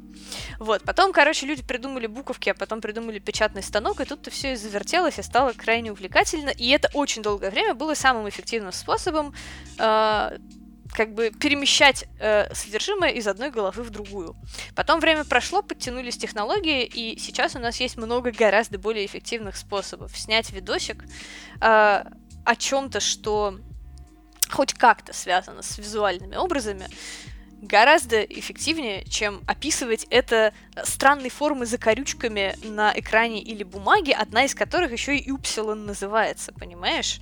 Ну, в смысле, это же на самом деле дичь, что ты смотришь на сочетание закруглений и уголочков, и у тебя в голове это превращается в электрические сигналы, которые образуют какие-то мысли и образы. Это очень перек- перекрученный способ их создать. Гораздо легче просто показать тебе такой образ. А, соответственно, нет совершенно ничего удивительного в том, что художественная литература постепенно отмирает, и я думаю, продолжит это делать. А, в то же время а, некоторые э, сорта информации таким образом передавать гораздо проще и быстрее. Есть, например, язык математических формул, да, эффективнее которого сложно что-то придумать. А, и э, даже для просто какой-то технической э, информации, короче, для нон-фикшена, для того, что не связано с чувственными переживаниями, буквы остаются очень эффективным методом, поэтому э, Википедия не существует в, в формате видео, э, и даже mm-hmm. на, над Викихау все потешаются в основном за замечательные картиночки там, но они не являются ключевой частью. Соответственно, э, с нонфикшеном все будет хорошо, я так думаю. Ну, в общем, вот и ответ. Э, я не вижу причин, почему бы художественная литература цвела в мире, где есть э, кино, видео, э, подкасты и компьютерные игры. Я не думаю, что, разумеется, она отомрет, она не отомрет, э, но топовым искусством она более не будет. Ну, мне хочется сказать никогда. Хотя, кто знает, Третья мировая война уничтожит все цифровые системы и будем снова писать на табличках. Ну, это шутка, конечно. Ужасно. В России... пугай так. В России с книгоизданием, соответственно, э, все примерно так, как я описала. Тут, кстати, стоит заметить, что я сейчас высказываюсь глобально и исходя из того, как раз что вижу в России, но в то же время, насколько я знаю, в той же Америке э, засуньте куда-нибудь все свои неверные мемы про самую читающую нацию. Э, в принципе, эта книга издания довольно популярна, да, там есть э, литературные бестселлеры, которые покупают и, кажется, даже на бумаге. Э, вот, и книги, которые, в том числе художественные, которые очень хорошо продаются, по которым потом снимают фильм, э, типа какой-нибудь э, Gone Girl, да, и о котором после mm-hmm. этого, о которых после этого узнает весь мир, хотя изначально это была именно что книга, и как книга она тоже читалась и продавалась. Но вопрос был про книгоиздание в России. В России все плохо. Э, насколько я понимаю, сейчас, в принципе, есть два больших издательства Эксмо со всеми его импринтами, то есть маленькими под издательствами, а, и издательство, кажется, оно «Наука» называется, которое издает учебную литературу. Есть еще полтора маленьких независимых, которые живут, я не знаю на что. У меня э, есть знакомая, которая работает, близкая подруга, хорошая подруга, mm-hmm. может быть, даже лучшая подруга, которая работает в маленьком независимом издательстве, поэтому я знаю, что они живут Э, уже даже не от э, тиража к тиражу, а от э, долга к долгу. Ну, то есть э, денег там нет никаких, работают там замечательные, прекрасные, тонкие, остроумные энтузиасты, которые едят картон. Э, угу. Вот. И я не вижу, чтобы. Не вижу никаких причин и поводов к тому, чтобы это как-то изменилось. То есть, э, какой выход я из этого вижу? Делайте видеоигры, потому что книжки люди не читают, вернее, люди читают некое ограниченное количество э, книг. У книг, разумеется, есть своя аудитория. У жанровой литературы, у нежанровой литературы она э, понятная и ограниченная. Но ты пишешь книги. Да, потому что писать книги легче, чем делать все остальное. Ну, то есть, тоже сейчас, может быть, это звучит так как-то как-то так. А, но написать книгу гораздо проще, чем нарисовать комикс, уж тем более сделать видеоигру или фильм. Просто тебе пришла мысль, mm-hmm. ты ее записал. Uh, вот, я пишу книги не потому, что это uh, рационально с точки зрения рынка, а потому что uh, у меня есть некоторые идеи, которые либо останутся невыраженными, либо будут выражены в этом более дешевом для исполнителя формате, и я выбираю второе. Я, впрочем, замечу, что на самом-самом-самом деле у книг есть некоторые свойства, которые положительно отличают их от тех же фильмов и игр.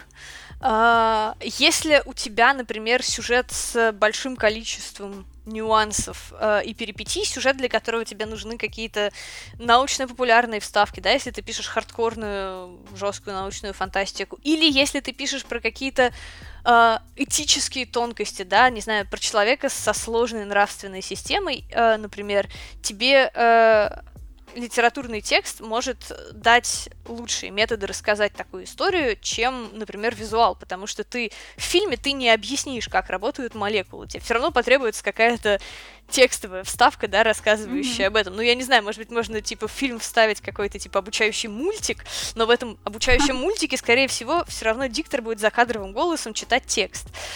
То есть есть вещи, которые, в которых книги лучше и сильнее. И, ну, катастеризм, вне всякого сомнения, это книжка, которая лучше всего быть именно книжкой, потому что там такое количество инфодампов, которое ни в какой другой формат просто не влезло бы. А, и книжка, которую я сейчас пишу, э, как мне кажется, она чуть ближе к такому широко билетристическому жанру, но там тоже есть штуки, которые именно литературно работают. Но, типа, я не питаю иллюзий на предмет того, какому проценту людей интересно, в принципе, читать книжки. Гораздо меньшему, чем смотреть кино или в игры играть. Но, тем не менее, все равно люди прочита... продолжают читать, и книгу твою покупали. Хорошо она продалась? Она у, у нее совершенно стандартная коммерческая история э, для современной книжки в России, не хорошая, не плохая, обычная. Ну, то есть Наверное, обычная значит скорее хорошая. А у нее был тираж, если я ничего не путаю, 3000 экземпляров. А, книжка вышла в ноябре-декабре. К то ли середине, то ли концу февраля, э, по-моему, 85% тиража было распродано. Uh, как и бывает обычно. Да, я также называю эти числа, uh, чтобы вы понимали стандартный вообще масштаб книгоиздания в России, потому что для меня, как человека, который работает в геймдеве, э, эти числа какие-то дикие. Ну, то есть игры продаются совершенно другими тиражами. Mm-hmm. на- нормальный, у катастеризма был абсолютно нормальный тираж, стандартный, не даже скорее хороший тираж для как, для книги, в которую так более-менее верят, да, 3000 экземпляров. Mm-hmm. А, ну вот, собственно, он к началу этого года большая часть была распродана, остальная, типа, лежит и постепенно хвостом продается в магазинах, э, и э, издательство решило не печатать второй тираж. Я к этому отношусь сдержанно, потому что, в общем, моя голова уже в следующей книжке, так что, э, типа, конечно, было бы прикольно, если бы все расхватали за две недели, как горячие пирожки, и печатали бы еще много-много тиражей, но, с другой стороны, я лучше напишу следующую книжку, которую будут вместо катастеризма расхватывать как горячие пирожки. Или не будут, но в любом случае мои мозги уже в другой стороне. А, соответственно, mm-hmm. я видела реплай в Твиттере, где написали типа 206 проданных книг на Бук 24, это значит выглядит как-то грустно. А, 200... Я не знаю, выглядит ли это грустно по меркам Book 24. Я просто еще раз говорю, что нормальный тираж книжки — это 3000 экземпляров художественной книжки от автора-дебютанта, ну, вы понимаете, да? В смысле, книжка «Кровь, пот и пиксели» без сомнения продалась большим количеством экземпляров, заметно большим количеством экземпляров, чем это, потому mm-hmm. что это нон-фикшн, тематический, про видеоигры, э, все эти э, категории продаются лучше, чем э, научная фантастика, художественная, от хрен пойми кого. Я заходила на Литрес посмотреть, э, можно ли купить эту книгу в электронном виде. Э, да, можно. И там также есть аудио-вариант. Mm-hmm. Тебе не предлагали ее зачитать самостоятельно, потому что там какой-то мужчина ее читает. Ну, а, обычно все-таки э, книги читают. Я один раз слушала аудиокнигу Марии Галиной про персонажа мужчину, зачитанную женщиной. Это, кстати, отдельная сфера, вот тоже феминистический, короче, тред, очень интересно. А, считается совершенно нормальным, когда дикторы мужчины а, озвучивают книжки с женскими персонажами. Я много слушаю аудиокниг, поэтому более-менее осознала парадигму. Женщинам mm-hmm. озвучивать мужчин нельзя. Ну, то есть, типа, никто не будет слушать, если персонаж мужчина, его озвучивает женщина. Один раз я слушала такую книгу, как я сказала, это была книга Марии Галиной э, «Тихоходки». Э, хорошая, кстати, ну, такая нормальная книга. Э, магический реализм своеобразный. Там шутки про Ктулху, что делает ее тоже очень э, книгой своей эпохи. На тебя прям дышит этот 2007 из нее. Э, вот. Э, там э, протагонист мужчина и большинство персонажей мужчины, но озвучивала книгу, начитывала женщину, видимо, потому что автор женщина, и так можно. Соответственно, поскольку я женщина и я автор, видимо, мою книжку можно начитывать женщине, но все-таки, поскольку рассказчики там мужчины, э, это было бы специфическим решением, которое э, и звучать могло бы своеобразно все-таки. Ну, э, диктор же должен в идеальном мире как-то создавать голос персонажа, да? А, mm-hmm. Вот. И еще я оттолкнула бы некоторый процент слушателей, потому что. А что тут бабы-то? Ну, автор же. Ну, э, я, у меня был, кстати, об этом разговор с издательством. Я им вообще предлагала поставить мужской псевдоним на обложку. Мне очень интересно, и мне очень жаль, что я никогда не узнаю ничего напоминающего реальные числа по поводу того, какой процент людей в магазине Буквоед прошел мимо моей книжки, потому что она стоит на полке научная фантастика, но на обложке женское имя.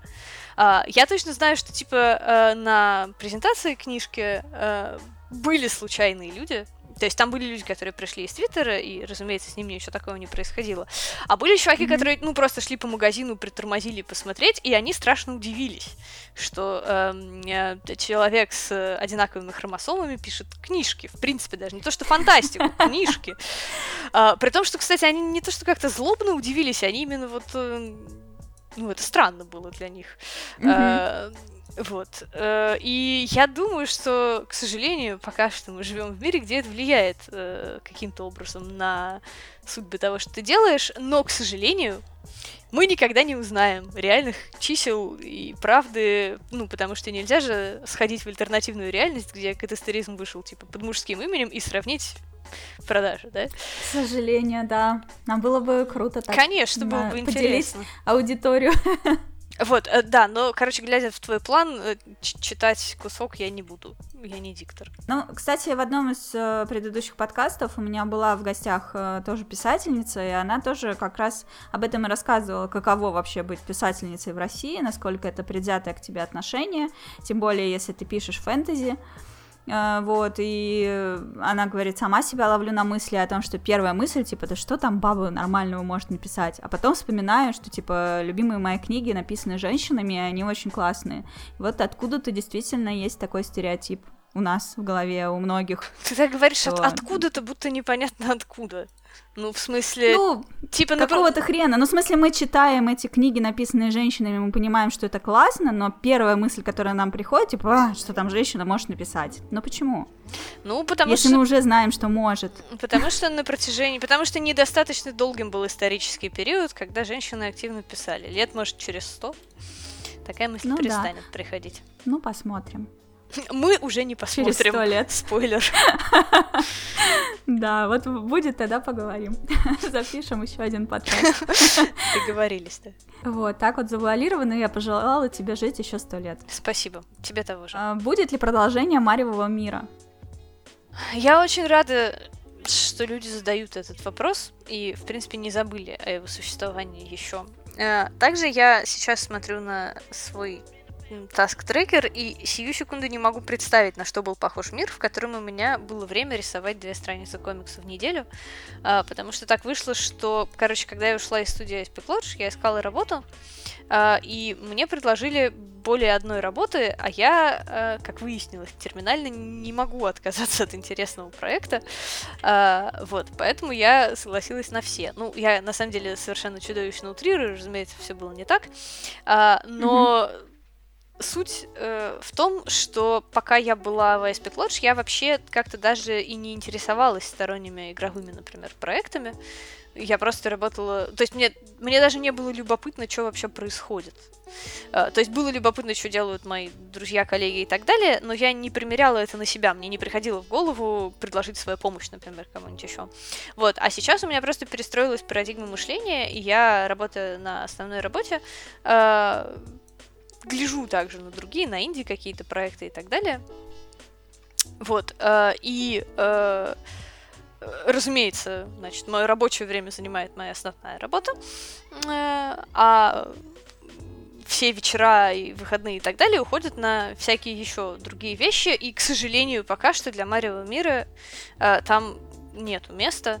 я очень уже сжала зубы и стараюсь больше ни на что не подписываться, как раз чтобы разгрести свободное время и таки вернуться к нему, потому что мне этого очень хочется. Э, история это классная. Mm-hmm. Э, вот. Также на этом месте я подумала, что, наверное, нужно сказать, что это мой веб-комикс. Бесславно... Для тех, кто не в курсе, да. Да, бесславно пребывающий на паузе где-то уж больше года. Вот, но я очень надеюсь к нему вернуться. Вернее, даже не так. Э, я решительно настроена к нему вернуться. Я очень надеюсь сделать это в более обозримом будущем, а не в менее. Я надеюсь, что фанаты дождутся рано или поздно. Те, кто ждут, дождутся. Э, я, к сожалению, не ознакомилась, ну, то есть я так очень поверхностно изучила, что это такое, потому что у тебя информация об этом одно время висела в закрепе в Твиттере. Вот, и я, конечно, перешла посмотреть, что это за история, поняла, что, ну да, комикс классно, не моя история, окей, вот, но потом я поняла, что действительно есть какое-то комьюнити, которое ждет продолжения, и вот даже среди моих слушателей нашлись люди, которым интересно, когда же там будет, что же там было дальше. Там дальше очень много всяких увлекательных вещей. Ждите. Заинтриговала и поставила на паузу. А что такое полный пока? А это вот тот самый комикс, из которого стрип это Питер Детка. В смысле. Mm.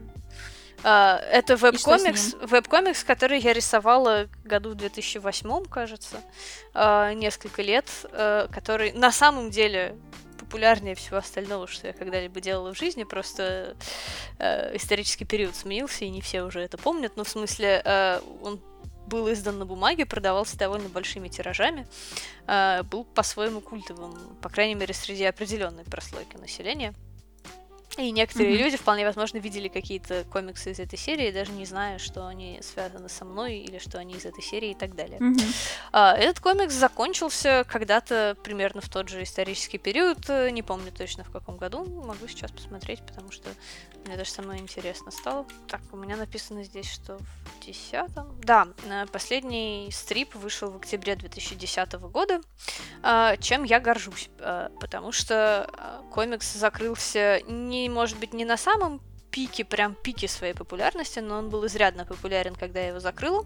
Я закрыла его, потому что почувствовала, что исписалась, шутки стали однообразными и как раз стали напоминать э, теорию большого взрыва, и... а это совсем не то, чего мне хотелось. Мне всегда хотелось шутить, конечно же, зово и узнаваемо, ну, потому что иначе зачем вообще рисовать, но на самом деле именно про то, что волнует меня, именно про персонажей, которых придумала я, и именно в том разрезе, который нравится мне, и, собственно, когда я почувствовала, что я скатываюсь в большую игру со стереотипами, клише и вот этим всем. Э, я, несмотря на то, что люди продолжали читать и просили продолжения, приняла волевое решение просто этот комикс закрыть.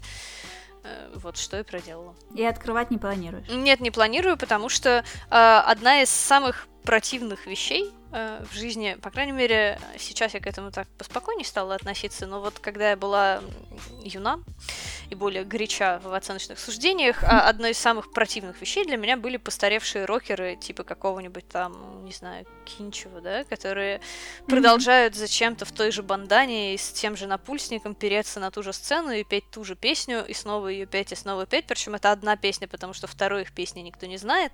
Ну ладно, две знают, три знают, и они поют все их же, они не пишут нового, они, ну типа, сейчас, когда я стала чуть... Паразитируют. Да, сейчас, когда я стала чуть старше, я понимаю, что, ну, блин, человек, значит, что-то достиг в жизни, что-то породил, он имеет право на пенсии просто сидеть на этих лаврах и Пусть он на них сидит, мне жалко, что ли. Вот, но когда... Mm-hmm. Но даже более лояльно относясь к таким людям сейчас, я все равно не хочу становиться одной из них и уподобляться им. Ну, на мой взгляд, это мерзко и стыдно. Вот, поэтому, э, безусловно, в 20 лет я еще не была постаревшим Кинчевым, прям скажем, но немножко почувствовала себя им в какой-то момент. А, и э, несмотря на то, что я сейчас так эмоционально остро это все не ощущаю, решение свое по-прежнему считаю абсолютно правильным. А, и, разумеется, разумеется, ничего переоткрывать не собираюсь, потому что хорошие вещи заканчиваются, а уходить из гостей надо, когда тебя еще хоть немножко не хотят отпускать, а не когда все уже косятся на часы и такие, ну блин, а что тут, ну, как бы, мы не знаем, как тебе вежливо сказать, но вообще-то уже пора. А случалось ли когда-нибудь в твоей жизни такое, что ты вообще не можешь э, сесть и почитать книгу? Да, у меня были... Как ты с этим боролась, если нет? У меня О, бы... если да. были в жизни периоды, когда я годами не открывала книги, и никак я с этим не боролась. А почему человек всегда обязан читать книги? Ну, в смысле, это вот э, возвращает нас к тому, о чем мы говорили выше. Э, я на самом деле могу ответить на свой риторический вопрос. Э, книги считаются статусным средством потребления информации. Типа книги умные читают, да? Это представление mm-hmm. идет к нам из других веков и эпох, когда, например, не все люди были грамотными, и, соответственно, если кто-то читал книги, это действительно был более образованный человек, чем люди вокруг него, ну хотя бы по факту того, что он умел читать. Вот. Mm-hmm. Или, например, это был, э, это еще так, знаешь, лояльно описываю этот стереотип, а в более давней эпохе да и не только. А, это же еще показатель богатства. Если у тебя есть деньги на книгу, значит ты богат. Mm-hmm. Если у тебя есть деньги на то, чтобы не работать круглыми сутками, не пахать поле, да, и не собирать mm-hmm. э, колосья в страду, значит ты богат, и ты можешь читать книги. На самом деле, все, что кажется нам статусным, зачастую э, уходит корнями в э, тупо то, что быть богатым хорошо. И когда э, рассказываешь это так, мне кажется, авторитет книг сразу начинает прихрамывать. Ну, то есть Э, я, по крайней мере, в современном мире совершенно не живу в парадигме того, что богатство — это главная возможная добродетель, и если чтение книг ощущается нами как нечто типа умное и типа крутое, просто потому что сто лет назад это могли себе позволить только богатые люди, это, честно, ну, не 100, хорошо, 200, да? Это, честно говоря, mm-hmm. такой себе комплимент книгам, по-моему. Я, в общем, не рвусь. Соответственно, никто не обязан всегда читать книги регулярно. Если вы сейчас пользуетесь другим методом потребления информации, я не знаю, слушаете подкасты, смотрите фильмы, э, гуляете на природе и непосредственно mm-hmm. воспринимаете этот мир, кстати, сейчас вы этого, конечно, не делаете в изоляцию, но я имею в виду в этот период своей жизни. А, это, кстати, великое благословение и великий навык. Уметь э, вообще не культуру хавать бесконечно, а потреб... воспринимать мир непосредственно. Выйти на улицу и получить от этого столько же впечатлений, сколько кто-то получает от фильма, э, это талант, по-моему, более высокий, чем способность э, читать книги Платонова. Вот. Mm-hmm. Соответственно, никогда такого не было, чтобы я заставляла себя читать книги, когда мне этого не хочется. Я стала регулярно слушать книги, когда я стала регулярно бегать потому что я бегаю mm-hmm. под аудиокниги в наушниках. Э, это гораздо лучше, чем музыка работает э, для меня, потому что, во-первых, я почти не слушаю музыку в принципе. А, во-вторых, э, музыка такая штука, что когда я ее, по крайней мере, слушаю, она может зайти в эмоцию, может не зайти, а может у меня сейчас эмоция на лирическую музыку, но бегать под нее как-то не очень. Ну, в общем, тут ну, как, да. какая-то, какая-то очень сложная система decision-мейкинга. А с аудиокнигами все намного проще. Книга, если она хоть сколько-нибудь тебе интересна, а если нет, то не стоит ее слушать, а, увлекает тебя. Она, особенно на первых порах, когда я училась бегать, и мне было физически очень тяжело, книги отвлекали меня mm-hmm. от физического страдания, то есть телу плохо, плохо, но я-то увлечена тем, что там происходит, с, с не знаю, с героями Вотса, да, и поэтому я не mm-hmm. думаю о своем теле, и когда книга прям реально хорошая у меня в наушниках, это меня дополнительно мотивирует выходить на пробежку, потому что мне интересно, что там дальше. Классный лайфхак. Попробую. Ой, всем очень советую. И таким образом я, собственно, стала снова употреблять книги регулярно. Здорово. И как э, регулярно ты потребляешь книги на пробежке? Это через день или реже? Я э, сейчас э, даже не знаю, как сказать. Правда в том, что я иногда выхожу на пробежку по ночам и сейчас. А, хотя сейчас, не знаю, в Питере, может, это уже совсем нельзя стало. А, а вообще, ну, вне эпидемии я бегаю каждый день. И как далеко? Какое, 5, какое расстояние? По 5 километров. Ну, это 5 километров трусцой, то есть это не какой-то супер-мега быстрый спортивный бег, просто такой... Ну, типа за час? Uh, нет, за минут 35. Ну, это довольно быстро. Ну, это такая, хорошо, это быстрая трусца, это все равно не, не профессиональный суперспортивный бег. Да понятно, что зачем. Вот, ну это... Чтобы что? Это я э, регулярно... Я знаю, что это очень банальное общее место, также знаю, что ты прекрасно сама это знаешь и можешь подтвердить. Регулярные физические нагрузки — это то, что, на мой взгляд, лет с 25-27 э, абсолютно показано человеку, который не хочет начать тупеть, потому что лет с 25 ваш организм начинает тупеть, это просто биология. А, и mm-hmm. чем дальше, тем ниже будет тонус. Конечно, у разных людей это проявляется по-разному, с разной степенью силы и так далее, но для меня, ну то есть я до 25 лет вела э, образ жизни абсолютного слизня, э, жрала пиццу как не в себя, сидела за компом сколько хочу и переползала только от компа на кровать и обратно. А, я сейчас не веду такой образ жизни, потому что если я буду его вести, я резко стану очень скучным человеком. У меня мозги заплывают жиром от этого. То есть это не про... Это даже не про то, чтобы дольше жить и чтобы тебя, типа, сердце не прихватило. Это даже не про иммунитет, это не про красоту. Это про то, чтобы не быть тупой. Вот. Mm-hmm. Мне, кстати, да, есть я... такое а... подтверждаю, и тоже была слизнем до 27, наверное. А, я, кстати, один раз в жизни ходила к психиатру, э, мне она, вот так что я могу сослаться на медицинского специалиста, сказала, что да, вообще это типа, не то, что это психотерапия, но типа, если вы хотите дружить с кукушечкой, физическая нагрузка очень в этом помогает. А еще говорят изучение языков помогает тоже. Звучит очень правдоподобно. Я не слышала такого тезиса, но звучит очень правдоподобно, потому что э, регулярные, ну, так же, как учить стихи, да, просто, наверное, мало mm-hmm. людей просто так учат стихи, а языки еще и полезно.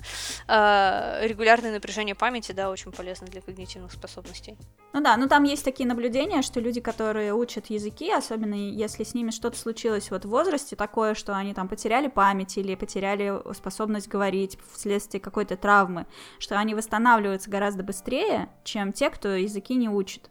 Если человек знает несколько языков, то он возвращается в стабильное состояние быстрее. Ну, звучит очень правдиво, потому что развита память, да, натренирована, mm-hmm. э, развито соотношение паттернов в сложной системе. То есть речь это же на самом деле невероятно сложная штука по своей организации. Ты а, типа это как шахматы в семи измерениях, да, каждый раз, когда ты говоришь, mm-hmm. потому что очень большое количество разных параметров ты очень быстро стыкуешь, э, перекидываешь, комбинируешь и так далее, чтобы просто сказать какую-то фразу.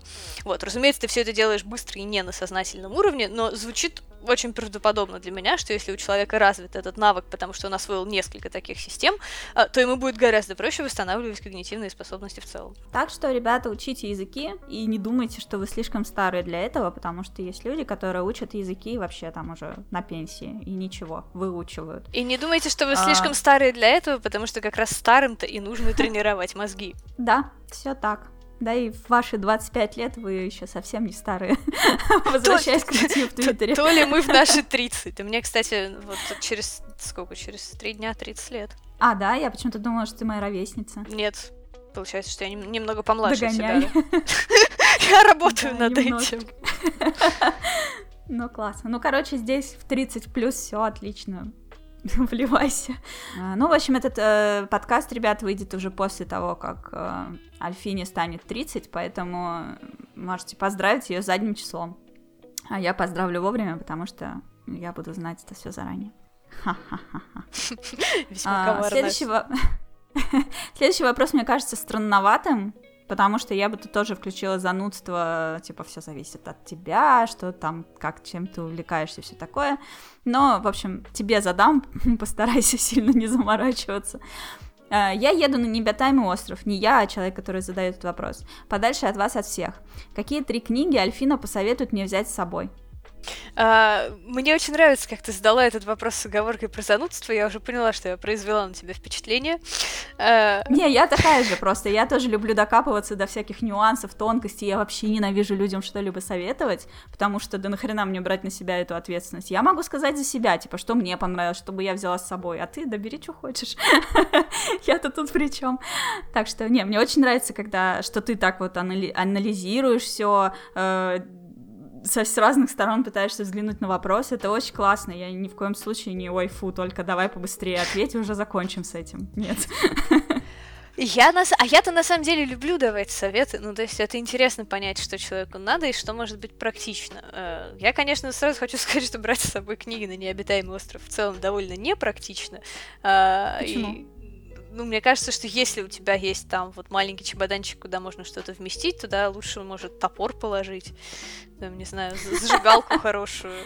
Ну хорошо, предположим, что у него есть э, электронная книга, в которой там заряда хватит на полгода. Э, или там солнечная батарея внутри. Нет, ладно, я понимаю, я понимаю, что это в целом абстрактный вопрос. Ну, смотри, да, что почитать? А, если мы... Э, давай так, поскольку вопрос абстрактный, и он на самом деле не про то, как выжить на необитаемом острове, а, я да. отвечу скорее, э, исходя из такой полумагической ситуации, когда, короче, у тебя есть книга, а, и у тебя есть доступ магическим образом к корпусу угу. информации, которая нужна, чтобы эту книгу прочитать.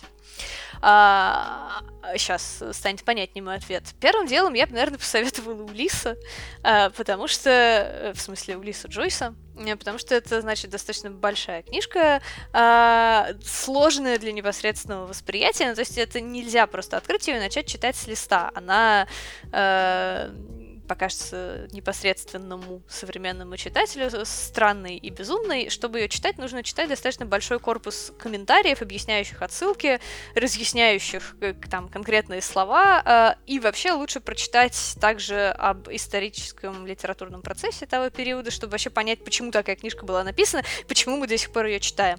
Вот, соответственно, это надолго займет тебя, дорогой читатель. А, в том же ключе вторую книжку, которую я посоветовала, была бы э, ну, я не знаю, ну, например, э, что-то такое посложнее. Ну, пусть будет искусство войны, например, в оригинале. Э, чтобы прочитать, придется выучить китайский. Это займет, причем подозреваю, что не современный э, китайский. Э, это займет э, тоже массу времени, дорогой читатель. И как человек, который учил мертвые языки, греческий и латынь, скажу, что на самом деле процесс даже не чтения, а вот расшифровки книги на языке, который ты плохо понимаешь, то есть типа понимаешь со словарем, да, э, который апеллирует к каким-то далеким и таинственным реалиям, непонятным уже тебе совсем, потому что ты живешь в другую эпоху и другую культуру. Это очень интересно, это больше похоже на видеоигру тоже, чем чем на чтение. Потому что ты же не, не непосредственно воспринимаешь информацию. Для тебя одно предложение может стать прям таким пазлом-головоломкой, который ты будешь собирать несколько часов, и потом получишь такой пучок, короче, дофамина, когда наконец-то поймешь, что вообще тут хотели сказать, и так у тебя целая книжка. Думаю, что ты дождешься спасительного корабля. В принципе, я думаю, что у Лисы искусства войны хватит. Вот. Э, Слушай, я вклинюсь, я просто вспоминаю, буквально вчера э, в Твиттере был срач на тему того, что ремейк Final Fantasy VII не перевели на русский. Типа, что это такое? Я плачу столько денег, а мне даже не локализовали. И ты такая, это практически как игра. Сядешь и будешь переводить с китайского. Ну, э, у меня даже был, э, вообще не очень люблю цитировать саму себя, но тут не могу удержаться, у меня был комикс как раз в полном пока, который до сих пор очень близко с моей душой, э, о том, как запускать пиратскую версию Diablo 2, э, основанный, собственно, на личном опыте, когда ты, короче, скачиваешь с торрентов пиратку, запускаешь ее, но нужен no-CD, если ты вообще помнишь, что такое, да, специальная программа, да, которая да, да. обходит защиту, требующую CD-диска в CD-роме. Ты ставишь no-CD, но теперь игра, типа, не сочетается, потому что она не пропатчена, ты скачиваешь патч, ставишь патч, но теперь эта версия не сочетается с no-CD, и тебе нужно заново ломать игру крэком, и, короче, когда через два часа ты наконец-то запускаешь игру, тебе уже не хочется в нее играть, потому что ты отлично провел время.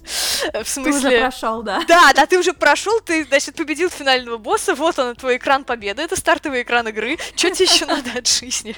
Да. Да, я помню этот веселый пока гейминг из 90-х.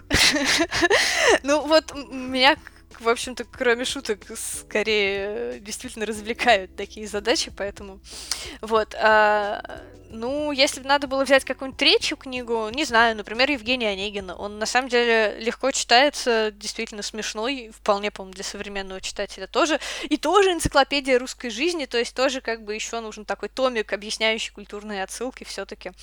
Ну, вот также Путин почему ну, Путин? Ну, после Пиздец. китайского уже будет попроще, да? А, также Пушкин был немного негр, любил ебаться и вообще был задорным чуваком. Мне кажется, взять с собой его книгу — это респект таким пацанам. Окей. А, так, дальше совершенно какой-то интимный вопрос, хотя он даже мне близок. А, научилась ли ты вытираться полотенцем так, чтобы не чувствовать себя мокрой? Вопрос не такой интимный, как, наверное, кажется. Я действительно жаловалась на это когда-то. У меня вот правда была такая проблема. Я не знаю, как люди вытираются полотенцами. У меня до сих пор есть она в известной степени. Я не знаю, видимо, я покупаю неудачные полотенца. То есть я выхожу из ванны, mm-hmm. я вытираюсь полотенцем, но моя кожа остается слегка влажной. Полотенце, оно собирает mm-hmm. какую-то влагу, а, но не всю. Я, типа, надеваю на себя домашнюю одежду, она становится слегка сырой. Ну, не то чтобы прям мокрой, да, но нет, я не научилась нормально вытираться полотенцами. Я тут прочитала недавно в Твиттере, значит, совет э, сперва с себя как бы так сбрасывать капли воды рукой, ну, то есть, типа, протереться рукой и только после этого полотенцем. Mm-hmm. Но это для меня звучит как убраться перед клинерами. Ну, то есть, нет, ну, полотенце, да, должно, полотенце должно меня вытирать. Я не знаю, может, мне промышленный фен поставить в ванну и, типа, знаешь, так обдуваться. Я за собой заметила, что у меня такой эффект по про, после а, таких плотных, толстых полотенец. И я от них от всех отказалась и покупаю себе пляжные, такие тонкие. И вот они меня нормально вытирают, прям то, что надо. Слушай, Попробуй. я да, я как раз толстыми полотенцами пользуюсь. Может быть, дело в Я наоборот думала, ну типа оно же толстое, оно должно в себя много ну, вбирать. Да. Но оно этого не ну делает. Вот, а у меня начался фэт-шейминг. я отказалась от толстых полотенец. Слушай, спасибо за совет, я, я учту, буду держать в курсе. Невероятно захватывающая история. Тем более, дополнительный плюс. Последний вопрос из, из зала. А, смотришь ли ты сериалы? Смотрела ли ты сериал «Мистер Робот»? И как ты относишься к Финчеру и создателям Breaking Bad? А, я вообще почти не смотрю сериалы. А, отчасти потому, что у меня нету времени, отчасти потому, что все, что я пытаюсь посмотреть, меня что-то не цепляет. А, и это не критика сериалов, я мало пробую, ничего из перечисленного я не смотрела. У Финчера я смотрела только полнометражные фильмы. Причем я много mm-hmm. полнометражных фильмов смотрела, почти все, наверное, да, а вот сериалы вообще мимо меня. И причем не очень знаю, почему это. Э, у меня нет никакой э, предвзятости против формата сериала, наоборот, я как раз длинные арочные сериалы, то есть у которых не каждая серия отдельный сюжет, да, а некий общий сюжет, mm-hmm. э, очень люблю. Э, сериал «Вавилон 5» была такая mm-hmm. сайфайная космоопера, э, очень сильно на меня повлиял, например, э, при том, что он совершенно гигантский, там, если не путаю, 110 часовых эпизодов, то есть он очень длинный. Я смотрела его несколько раз, до сих пор от него в полном восторге, и, типа, там космическая политота показана так, как нигде, хотя на самом деле я думаю, что в современной культуре уже есть сериалы, которые вполне могут с ним побороться. Но из всех, значит, что я пробовала смотреть за там последние, не знаю, пять лет? Но ну, я смотрела «Игру престолов», э, не потому что она мне как-то дико нравилась, что в начале, что в конце, а потому что все побежали. Э, ну, нормальный сериал, в смысле, посмотрела ее от начала до конца. Не плакала mm-hmm. от качеству финала в отличие от всех, потому что не была так сильно вовлечена, как все с самого начала. А, значит, я пробовала посмотреть Watchmen'ов, посмотрела одну серию, мне вообще как-то не зацепило ничем. И я пробовала... Потому что там какие-то очень-очень американские проблемы. А, в принципе, так было и в оригинальных Watchmen'ах, конечно. Так что, опять же, не критика сериала, это чисто про мои вкусы. Мне настолько американские истории неинтересны. А, точно так же смотрела «Американских богов», посмотрела несколько серий, тоже стало неинтересно примерно по тем же причинам. А, чего еще пробовала смотреть? Посмотрела почти сезон сериала «Экспанс», который мне очень хвалили как хорошую научную фантастику. А, ну, научная фантастика там была показана в первом сезоне умеренно интригующая, то есть это может стать как интересным, так и неинтересным дальше. А, но, к сожалению, вот у меня просто вообще не случилось эмоционального контакта с персонажами, совсем никакого. Uh, то mm-hmm. есть, а, когда, когда за целый сезон тебе так и не стали интересны герои, это значит, что ты просто не сможешь дальше смотреть этот сериал. Ну да, тревожный звоночек. Uh, я попробовала смотреть, начала смотреть сериал «Ликвидация», что-то мне помешало, но я хочу его досмотреть, потому что он... Я посмотрела сериал «Звоните Ди Каприо» Жоры Крыжовникова, вот он мне понравился. Я представляю, как это все звучит на этом фоне, но да, вот он еще с Александром Петровым в главной роли, разумеется, но это на самом деле очень неплохой сериал про ВИЧ, который, собственно, впечатлил меня тем, что у нас тут, значит, в современной России внезапно сняли сериал про проблему ВИЧ. Это прикольно. Ну, то есть, э, хей, у него есть социальная нагрузка, с художественной точки зрения он не идеальный, но нормальный, и вообще Жора Крыжовников нормальный режиссер. Вот этот, все, весь этот мемный хейт в его адрес э, исходит от людей, которые, как мне кажется, посмотрели три отзыва Бэткомедиана э, и не очень поинтересовались тем, что Жора Крыжовников вообще делает. Ну, то есть, если вас тошнит mm-hmm. от любой чернухи, конечно, вам он не пойдет. Меня просто совсем не тошнит. Это вот, ну, по моему ответу, по-моему, на самом деле понятна ситуация. Мне как раз, я хочу смотреть кино и вообще потреблять искусство про современную Россию. Мне интересно искусство, которое отражает тот мир и те проблемы, с которыми живу я. Мне в меньшей степени интересно кино, которое отражает проблемы, с которыми живет Америка, например. Не то чтобы совсем не интересно, это культурный обмен, это тоже часть моей жизни, это познавательно, и это может быть блистательно снято и сделано, да, не знаю. Вот э, Twin Peaks, например, в том числе третий сезон, который мне очень понравился. Э, это очень-очень американский сериал, он тоже очень про американскую глубинку, но он отличный, и он очень, типа, цепляет меня. То есть это не значит, что, типа, все, что про Америку плохо, все, что про Россию хорошо, даже не близко. А, тем не mm-hmm. менее, вот, ну, например, те же Watchmen, да, ну, просто мимо меня, потому что вот эти все их проблемы а, американского национализма и так далее, они как-то... Ну, типа, я не, не в этой парадигме существую. Вот, хотя mm-hmm. мне потом рассказывали, что там прям интересно. Что еще? Я посмотрела первый сюжет, сезон э, этого Westworld. Он мне в целом понравился ровно настолько, чтобы у меня было нулевое желание смотреть второй сезон, потому что нам показали довольно законченную историю. Она с открытым финалом, но история может быть с открытым финалом и законченной при этом как повествование. Да. Я тоже была удивлена, что они потом такие, а будет еще второй сезон, а тут недавно еще третий вышел. И я такая, да в смысле, вы что? Но я смотрю все равно. А, и то в первом сезоне, на мой вкус, уже пошли ненужные плод-твисты, когда, значит, каждый второй у нас начинает оказываться андроидом, и это просто... Это, наверное, очень прикольно, когда смотришь фангоинги и идешь сразу же на Reddit это обсуждать, типа, вау, он оказался андроидом, ну, да, а да. мы-то это самое. А когда ты смотришь все целиком, ты смотришь на это с лицом лица, ну, то есть... Э, этот твист не очень много прибавляет, на мой взгляд, к повествованию. Uh, он как-то для такого более локального вау-момента нужен. И мне достаточно понравилось, чтобы я решила, ок, я здесь остановлюсь, может быть... А как там, кстати, второй сезон? Он клевый? Ну, то есть он тебе нравится? Второй сезон, да, он был неожиданно клевым, то есть я очень скептически пошла его смотреть, и первые две или три серии я просто не понимала, и что вообще происходит, о чем вы мне рассказываете, к чему вообще ведете.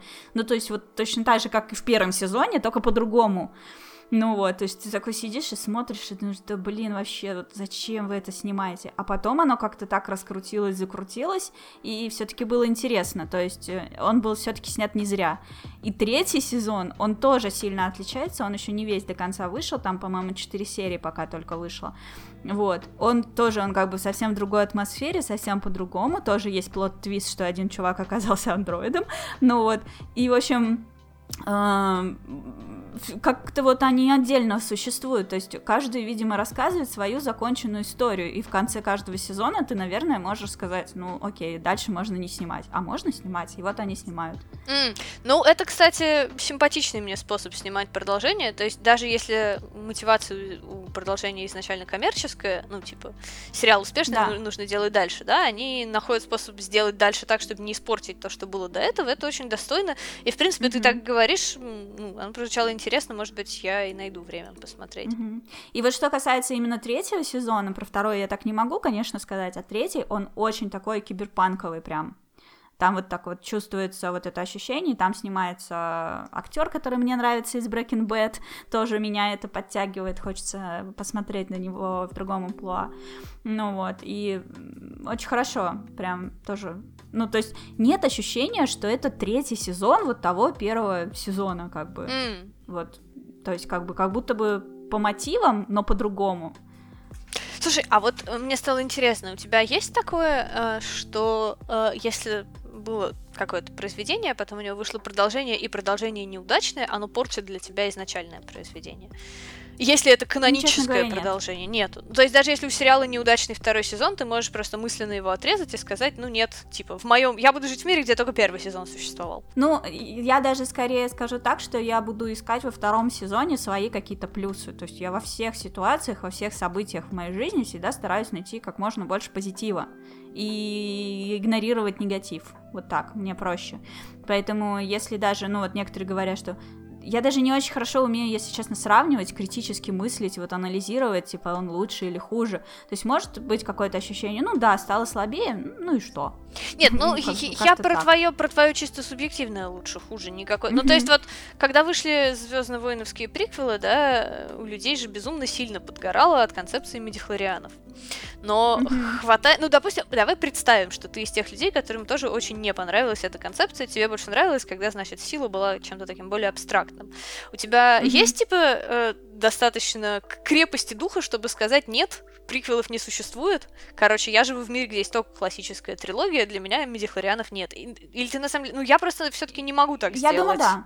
Блин, я ну... думаю, да. Я скорее скажу, что, ну да, вот здесь вот ребята, как бы это же другие режиссеры, другое время, все другое, они тут решили пофантазировать по-своему, меня эта история не устраивает. Это вот на самом деле самый, наверное, правильный пример был бы, вот я там фанатка Старкрафта, и всю жизнь вот я там типа живу вот этим, у меня ник Керриган там с 13 лет, и для меня это действительно важно, это очень личное. И сейчас вдруг возьмут и выпустят там третий Старкрафт, который будет вообще совсем другим, да, все переначат. И вот тут я, да, скажу, что, ну, окей, это уже какой-то ваш StarCraft, с этим не ко мне. Скорее всего, так мм. будет, да. Mm-hmm.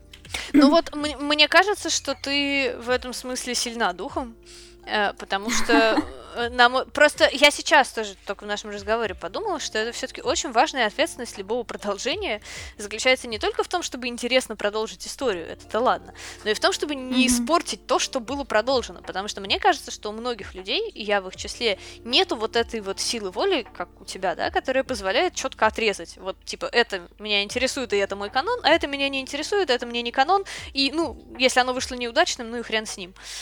Ну да, ну да, я могу как бы, ну я просто понимаю, как, что это как бы, это бизнес, это какой-то результат чьего-то творчества, чего-то видения, и люди имеют на это право, и если они как бы, они попытались, может быть, они даже сами потом посмотрели и решили, да, наверное, это не лучшее, что мы могли сделать, но все, это уже сделано, ты же не можешь фарш провернуть назад, ну вот, ты можешь либо пытаться дальше, либо просто сказать, ой, нет, все, да, мы что-то совсем косячим, больше не будем вообще даже пытаться. А в случае со Звездными войнами они будут.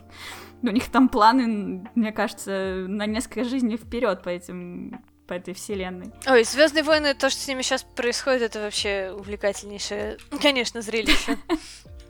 Ну да, ну вот людей, которые этим живут, как я живу с Старкрафтом, и которые не могут сказать, ну ладно, с третьим Старкрафтом живите сами, а я себе оставлю первые два, они же по-настоящему страдают, для них это удар, они ждут годами, им Конечно. выносят говна на лопате, и они такие, ну, блядь. А, в том и дело. Э, у меня вообще, э, типа, очень забавно с этим. Э, я даже писала как-то о том, что для меня важно фанатеть. Это немножко смешно, наверное, звучит. Но, типа, на каждом... В твоем-то возрасте. А, в каждом жизненном периоде у меня, начиная, ну, со средней, а то и с младшей школы, у меня был объект любви. То есть вот прям э, сеттинг или произведение, там набор произведений или еще что-то, от чего я прям прусь ТМ, и это прусь ТМ такое прям обсессивное. То есть, э, ну, например, сейчас я продолжаю все еще так вот переться с Dark Souls, и это доходит до бреда. Типа, я каждый день смотрю стримы с 15-м перепрохождением Dark Souls с каким-нибудь модом. Это не развивает меня как личность. Это скорее несколько абсурдно, да. До этого там был период и очень длинный, когда я э, нездорово фанатела по Евангелиону, то есть, ну, тоже я пыталась там играть в какие-то сопряженные чисто коммерческие игры на японском и так далее, которого я не понимаю, но это было неважно, потому что моя увлеченность, она действительно доходит обычно до обсессии, и правда в том, что мне гораздо комфортнее, когда у меня есть такой объект обсессии, то есть я наслаждаюсь своим 15-м стримом Dark Souls, сижу в своем углу, у меня все очень хорошо, большое спасибо. Я, я очень рада, что оно у меня есть, но действительно а, ко всему остальному искусству и культуре, которые я потребляю, как мне кажется, у меня такое, ну, здорово взвешенное отношение. У меня не бывает такого, чтобы я прям начала рвать и метать от того, что меня разочаровал автор, или я сходила на фильм, и он казался хуже, чем я думала, или чего-то такого. То есть я просто иногда читаю какие-то гиковские обсуждения в интернете и вижу, что у людей прям, типа, мега душевная инвестиция в то, какой должна быть Харли Квин. И если Харли Квин или там, не дай бог, Джокер какой-то не такой, как им надо, это у них мир начинает трещинами бежать, да. А, у меня очень мало к чему такое есть, а, но вот я могу при этом понять эти чувства, потому что, наверное, вот эти мои объекты обсессии, которые я э, всегда очень благоразумно выбираю такими, чтобы у них были невеликие шансы получить продолжение. Ну, типа, Евангелиону, конечно, стали снимать rebuild, но вот я его и разлюбила. Э, mm-hmm. Или там какие-нибудь старые рокеры, да, вот у меня в лет в 14 э, таким моим объектом реальной обсессии была группа Pink Floyd. Я очень-очень сильно ее любила. Собственно, до сих пор люблю, но тогда я именно прям фанатела TM. Э, они, к счастью, все-таки уже были старенькие к тому времени, времени особо много телодвижений не совершали, вот и хорошо. Я просто любила, mm-hmm. любила вот их старое наследие таким образом. А, вот. Но в то же время я могу, конечно, понять тех, у кого от э, неправильного Джокера трещины на мире, потому что если представить, что кому-то Джокер так же важен, как мне вот была важна группа Pink Floyd или Dark Souls сейчас, э, mm-hmm. ну, переживания становятся понятным. Я все еще не считаю его здоровым и правильным, ну, то есть не нужно Э, твоя личность не должна держаться на образе персонажа из комикса или фильма.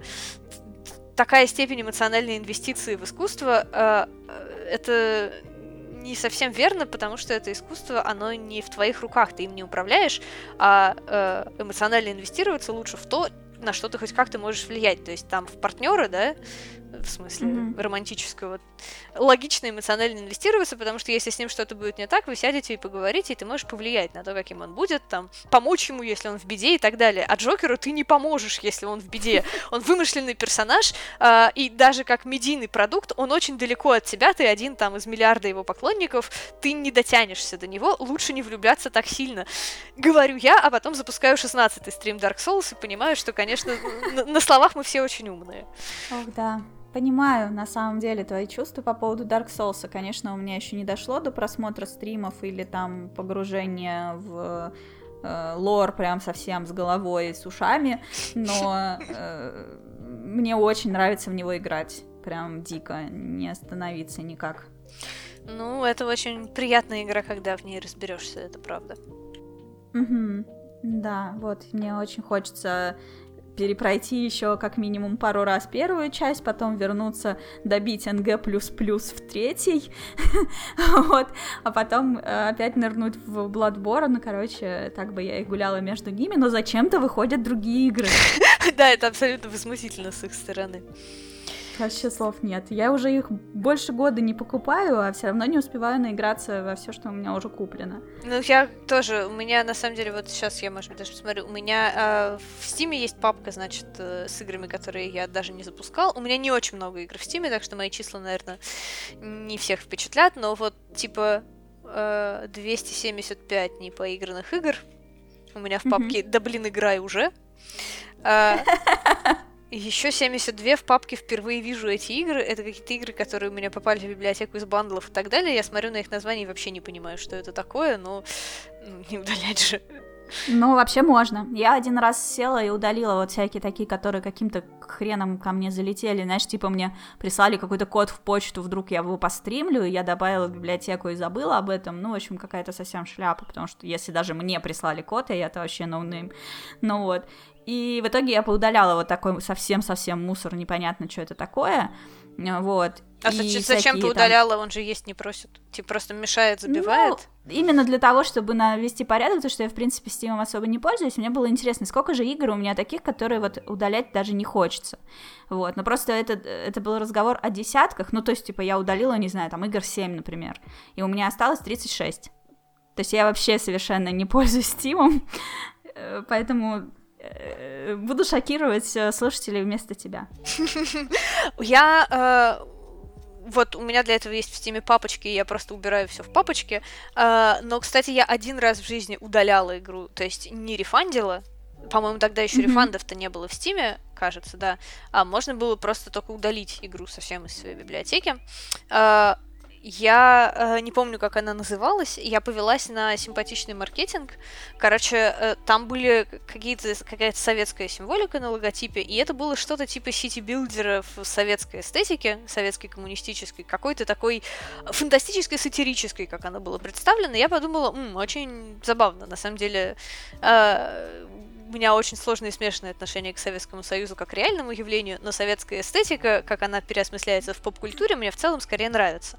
Вот. И, значит, я купила, запустила, и это был какой-то совершенный ад, потому что сразу стало понятно, что игру делали люди, которые действительно ненавидят Советский Союз, и я, в общем, тоже скорее его не люблю, еще раз, как реальное явление.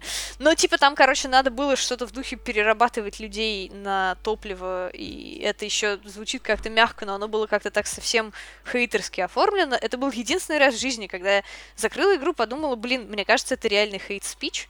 Вот, в смысле, как он есть. Ну, то есть это такой прям агрессивный антисоветский политический пасквиль, настолько агрессивный, что мне, при том, что я не люблю Советский Союз, стало неприятно, потому что э, против любой идеологии, которая тебе не нравится, можно высказываться более изящно, чем было там. А, вот. И это был единственный раз, когда я пошла и удалила игру из библиотеки в Steam. Мне даже не хотелось, чтобы она у меня в библиотеке была. Вот так, недостойно. Ну, в смысле, все то же самое, но в э, сатирически, ну, то есть, не знаю, Papers, Please вообще-то тоже сатира ну, какая-то в сторону антисоветской, да, там нет, конечно, прямого указания на страны mm-hmm. со- соцблока, но все-таки есть. Вот, но это совершенно прекрасная игра, замечательная, которая очень украшена своими сатирическими нотками. В смысле, сатира это очень хорошо, но она должна быть как бы... Ну, если вы делаете хреновую сатиру, у вас получается хейт-спич. Ну, на этой э, прекрасной ноте хейт-спича э, я предлагаю потихоньку закругляться, потому что мы уже записали какой-то нереально длиннющий подкаст. Да уж. Э, вот, людям это слушать. Бедняшечки. Вот, но, чтобы подытожить, мне все-таки хочется, вот еще ни одного у меня подкаста не было, который бы затрагивал историю, тему коронавируса. Как-то пока еще у меня руки не дошли руки не дошли поговорить об этом э, ни с кем.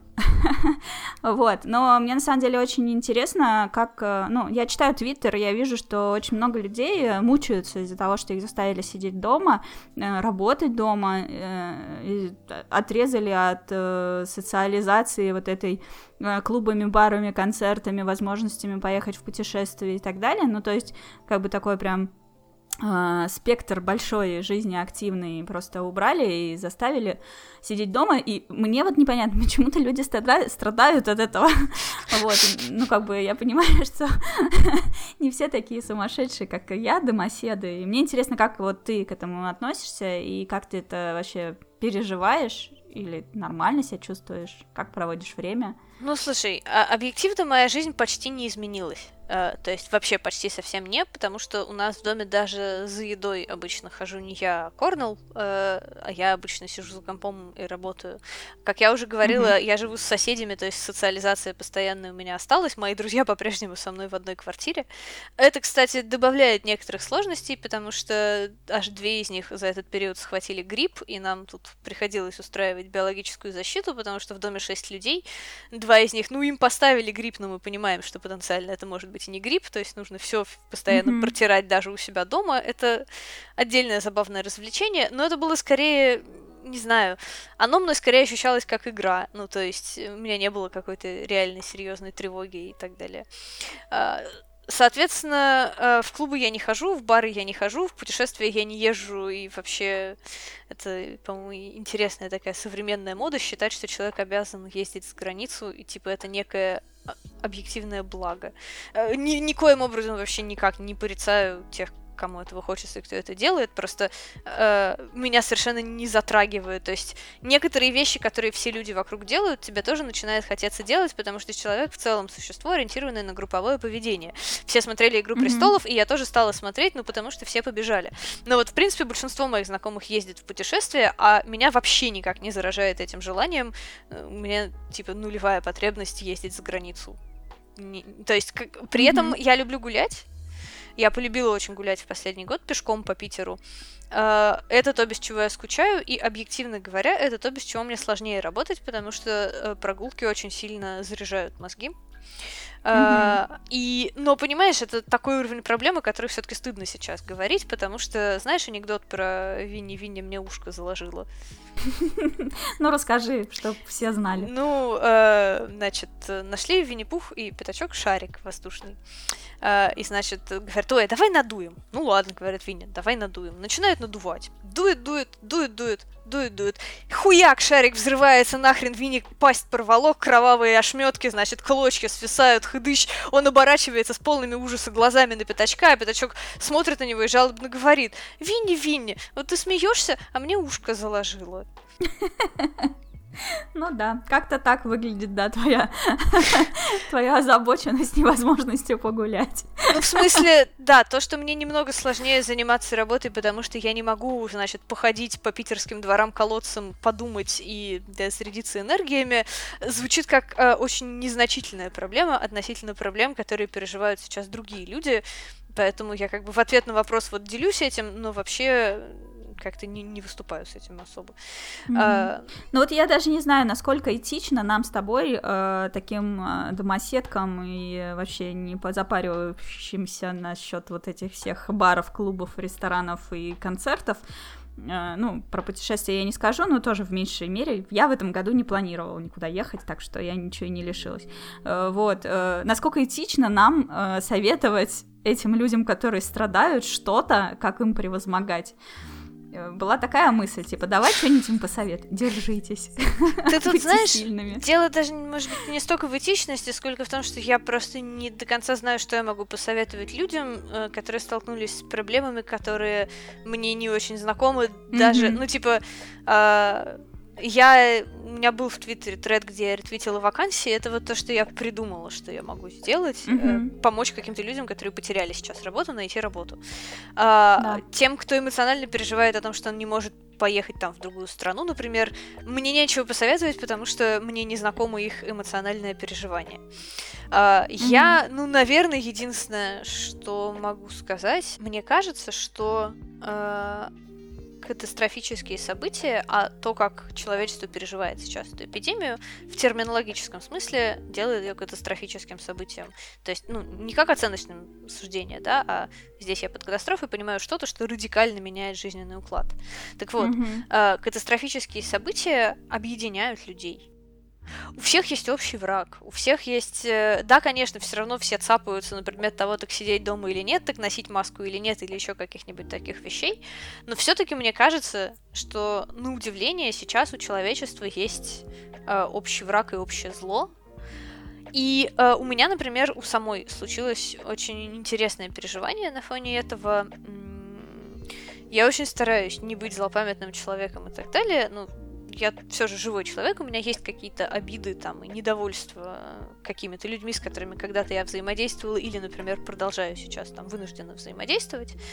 А, в какой-то момент я поняла, что меня отпустили эти обиды, потому что, ну, на фоне того, что творится, очень глупо там париться о том, что тебе кто когда-то сказал или как он сроки когда-нибудь нарушил, да? Ну, то есть это очень mm-hmm. мелко по сравнению с тем, что творится вокруг.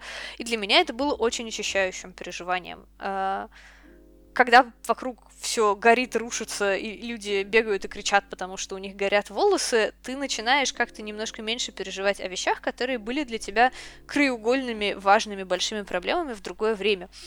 И я не идеализирую. Я понимаю, что, с другой стороны, на фоне таких вот каких-то катастрофических событий и худшие черты людей иногда проявляются сильнее, да. Люди там, не знаю, магазины... То есть я вот прочитала вчера новость, что поставщики еды адски задрали цены почти в самом начале эпидемии, так что некоторые магазины, продавцы свели наценку до нуля, чтобы для потребителей цены хоть немного сохранились, и ты это читаешь и думаешь, ну как можно так поступать в такой ситуации, дорогой производитель подсолнечного масла? Ну, ну что же ты творишь? Mm-hmm. Стыдно и ужасно, да?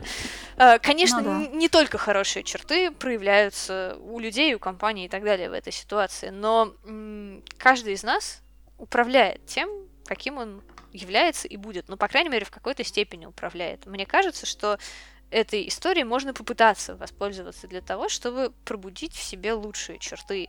Мне кажется, что в этой ситуации э, жизнь подкидывает некоторые возможности проявить свои лучшие качества.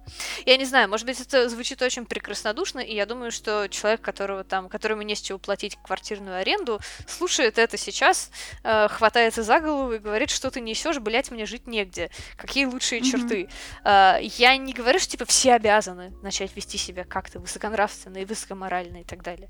Но просто если у вас все хоть немного прилично, да, но вам эмоционально тяжело от эпидемии, мне кажется, сейчас есть возможность побыть хорошим человеком. И, может быть, стоит стремиться к этому. Ну, в смысле, не знаю, бабушке из своего подъезда купить и принести продукты. Это же такая мелочь. Ну, это же так mm-hmm. приятно, на самом деле. Помогать другим людям очень приятно. Вот. Да, все так. Я тоже как-то вот э, во всей этой истории не подумала о том, что кто-то действительно остался там без работы, без денег, э, без какой-то поддержки извне и так далее. Ну, то есть э, этих людей вообще не трогаем. Как бы, ребят, тут как бы, действительно держитесь, э, выкарабкивайтесь, пусть у вас все получится.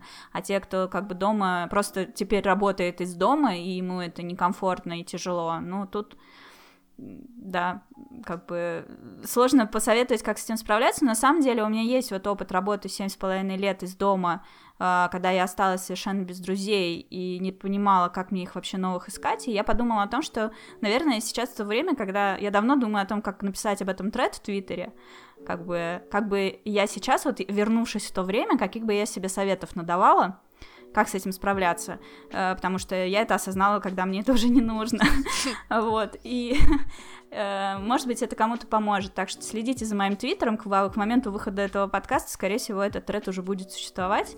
А, а, а, самое, а самое базовое, что вы посоветовал? Потому что мне интересно, насколько я знаю, это на самом деле серьезная не только твоя социальная проблема. Люди mm-hmm. после студенчества теряют друзей, потому что у них э, пропа- да. у некоторых людей пропадают ситуации, в которых э, ты сам собой социализируешься, а новых они не находят. Mm-hmm. Вот. Что бы ты посоветовал? Ну, конкретно мой случай именно, ну, то есть, э, о чем я хочу писать тред, это скорее не про поиск друзей, а как вот выживать, сидя дома одному, без возможности, без причины выхода куда-то. А именно по, конкретно про друзей, ну, мне тут помогла как раз Nintendo, что вышла Nintendo 3DS, которая как бы подстегивает к тому, чтобы к социализации. Вот. И э, просто в интернете я стала искать людей, у которых тоже есть это Nintendo 3DS, и это был повод вот увидеться, встретиться в офлайне. И как бы, учитывая, что у нас есть общая тема, нам проще э, как-то э, друг с другом взаимодействовать, несмотря на то, что мы стесняемся, нам тяжело, и это мы все друг друга не знаем, мы все такие совсем незнакомые. Это не то, что там типа сидели в Твиттере несколько лет общались, и тут решили развиртуализироваться. Мы вообще не знакомы. Нас связывает только то, что мы месяц назад купили одинаковые консоли, все. Ну вот. И находимся вот в одном Питере. И, в общем, и вот так потихоньку, то есть я стала звать людей, там сначала три человека пришло, потом четыре, потом вот потихоньку-потихоньку это комьюнити там выросло до 15 человек, и там то одни 15, то другие 15, так сменялось, и среди них уже общаясь вот с этими задротами, я из них уже вы, ну, выбрала как-то вот потихоньку, у меня появилось там 5 или 6 именно друзей, наша такая тусовочка.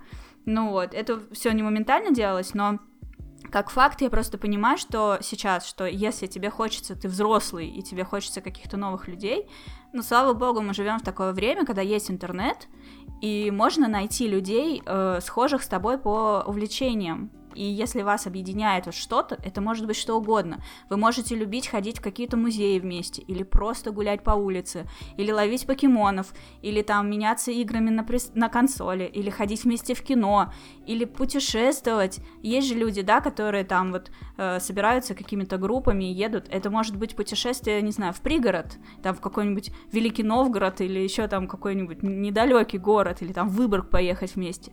Ну вот либо э, реально там полететь там в all inclusive в Турцию или еще что-то. На самом деле э, идей вот этих точек соприкосновения множество, и людей множество, и как бы чем вы рискуете? Ну, только тем, что да, вы потратите время, встретитесь с человеком, он окажется скучным. Ну, ну и чё? ну, встретитесь с другим. А может быть, этот скучный приведет с собой не скучного друга, о котором вы заранее даже и не знали. И общение пойдет совсем в другом ключе. Ну, короче, в целом сейчас реально такое время, что ну надо просто жопу оторвать от кресла и пойти куда-то и набраться вот этой смелости, потому что лично мне мотивации не хватало. Ну, зачем мне эти люди? Мне, в общем-то, и так хорошо. Ну, да, у меня нет друзей, ну и что?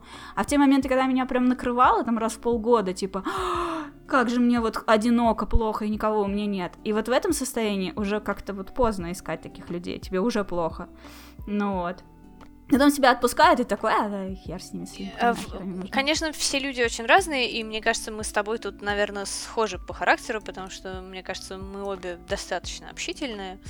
А, угу. Вот, а не все люди такие, в принципе, для, для некоторых общ... экстраверты, ты правильно сказала, да. Для, да, для некоторых людей общение, в принципе, это тяжкий труд, но это просто из личного опыта неожиданная штука. А, у меня осенью произошли некоторые неприятные события, с которыми мне прям было тяжело эмоционально взаимодействовать. Э, а, я, э, пытаясь себя стабилизировать, э, прибегала к самым разным забавным методом, вот как говорила, к психиатру сходила. А, а еще а, я завела дневник настроения. Звучит mm-hmm. довольно нелепо, это было просто приложение э, в телефоне, э, куда я просто сама вручную каждый день вбивала чем я сегодня занималась и какое у меня настроение. За несколько месяцев выяснилось, что это позволяет отлично э, пронаблюдать некоторые корреляции, которые мне самой вообще не были очевидны.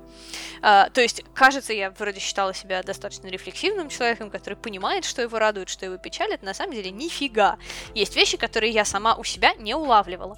Э, например, есть очевидное, очень прямо качество сна влияет на настроение. Ну, это хотя бы окей, я это умом, по крайней мере, понимала, да, что если ты не выспался, у тебя будет... Ты не просто там будешь усталый, у тебя будет именно плохое настроение. И наоборот, если ты хорошо поспал, ты будешь веселее. Вот. А, но также, я понимаю, звучит как мудрость, к которой я каким-то очень окольным путем пришла, но выяснилось, что таки mm-hmm. да, когда я пообщаюсь с людьми, у меня статистически лучшее настроение в этот день. Uh, ну, понятно, с друзьями, не с рандомными людьми, но, в общем, когда я приятно проведу время в человеческой компании, это вот прям статистически влияет на мое хорошее настроение, осознав, на, осоз... грубо говоря, без этого дневника я бы этого не осознала, и я бы продолжала общаться с людьми, ну, типа, как получится, а когда mm-hmm. я поняла, что это на меня так влияет, я иногда стала, ну, прям вот специально, да, искать общение, чего до этого у меня скорее не было привычки делать. А, а как-то, ну, как, как сложится общаться. Это я немножко подтверждаю твои слова о том, что нужно жопу оторвать, и о том, что иногда ты сам как бы не, не до конца чувствуешь и понимаешь, что тебе это нужно. Ты, потому что mm-hmm. это воздействие этого на твое душевное состояние может быть таким опосредованным, что ты напрямую ты и не поймешь, что ты просто стал бодрее и веселее, потому что регулярно встречаешься с друзьями, например. А на самом деле дело в этом. Ну, кстати, mm-hmm. на этом месте могу посоветовать эту специфическую, но в итоге оказавшуюся для меня полезной практику вести дневник настроения. Вот мне это помогло изменить некоторые вещи в своей жизни, и, в общем, более-менее, я надеюсь, выкарабкаться из своих неприятных переживаний. Ну, давай а, облегчим э, людям порог вхождения, понизим во всю эту историю, и ты им просто поделишься со мной э, ссылочкой на это приложение, если можно. Да, я хорошо. Его в, комментарии вброшу, вот, и, в смысле, в описании под подкастом, и, то есть, так вот сидеть, типа, ой, да, надо бы скачать э, этот дневник, типа, начать его вести, а так ты просто проскролливаешь вниз, переходишь по ссылке, качаешь, и вот уже первый шаг сделан, можно действовать. Я, пожалуй, себе тоже поставлю, понаблюдаю, просто мне тоже любопытно, может быть, ну я да. вот насчет да, насчет сна я заметила такую историю. Вот сейчас, когда стала работать на удаленке, э, одно время я что-то расслабилась и стала просыпаться за 20 минут до работы.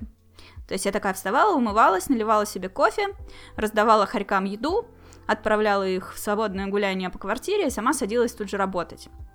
Вот. И в какой-то момент я почувствовала, что у меня начинает голова болеть в течение рабочего дня. Uh, то есть не сразу моментально, а где-то через 2-3 часа у меня начинает болеть голова. Я такая думаю, да блин, что за хрень вообще? Ну вот, и попробовала несколько раз встать пораньше, то есть типа там за 2, за два с половиной часа до начала рабочего дня. И вот это меня прям так сильно бустануло самочувствие. Mm. Вот, то есть так спокойно просто позаниматься какой-то фигней своей, не знаю, может там поиграть даже, или посмотреть кусочек сериала там за завтраком, позавтракать, приготовить этот завтрак, может быть даже какую-то зарядку сделать. Вот, и, в общем, как-то вот пошевелиться, и потом ты такой уже э, пожив два часа в своих каких-то мыслях, в своих каких-то вещах, э, садишься работать совершенно другим самочувствием, и главное, что потом в конце дня у меня гораздо меньше усталость. Вот. А когда ты такой, типа, там, опять проспал, черт, сейчас быстро-быстро-быстро сидишь и уже во время работы просыпаешься, ну, это вообще какая-то лажа. Прям реально так подрывает самочувствие. Никогда бы не подумал. А кажется, да какая разница, зато выспался. Офигенно, 9 часов проспал. Что еще надо человеку? Да, ну, в общем, все это подтверждает мысль, что мы устроены очень сложно, и понять, как у тебя у самого внутри все работает, это иногда отдельный труд, которым стоит заниматься. И, возможно, к слову, возвращаясь к вопросу, да, может быть, самоизоляция это период, когда, например, э, многие оказались в непривычных для них условиях, но это как раз хорошо для рефлексии о том, что у тебя как работает. Ты, по-моему, mm-hmm. сейчас очень хороший Познание пример себя. привела. Ну да, и я не имею в виду даже в каком-то там это высоком философском смысле, а в самом прямом, вот как ты говоришь, что там, например, mm-hmm. тебе нужно несколько часов после пробуждения, а нельзя сразу работать, наверное, это полезное знание о том, как ты устроена, наверное, оно тебе пригодится когда-то еще в дальнейшем. Хорошо же, профит. Ну да, да, конечно. И вот сейчас э, плюс ко всему я еще почувствовала, вот как ты говоришь, что, что физическая активность какая-то она все-таки нужна. Э, просидев в этой изоляции три недели, я поняла, что я просто я становлюсь какой-то ватной, и вот эти головные боли, которые вернулись, и все какой-то... Э, вот, я себе купила коврик для йоги, ну, потому что у меня очень скользкий пол по всей квартире, и делать какие-то некоторые упражнения довольно сложно, потому что тупо ноги разъезжаются в разные стороны. Как не хочешь ты там правильно делать упражнения, ты его не можешь это делать.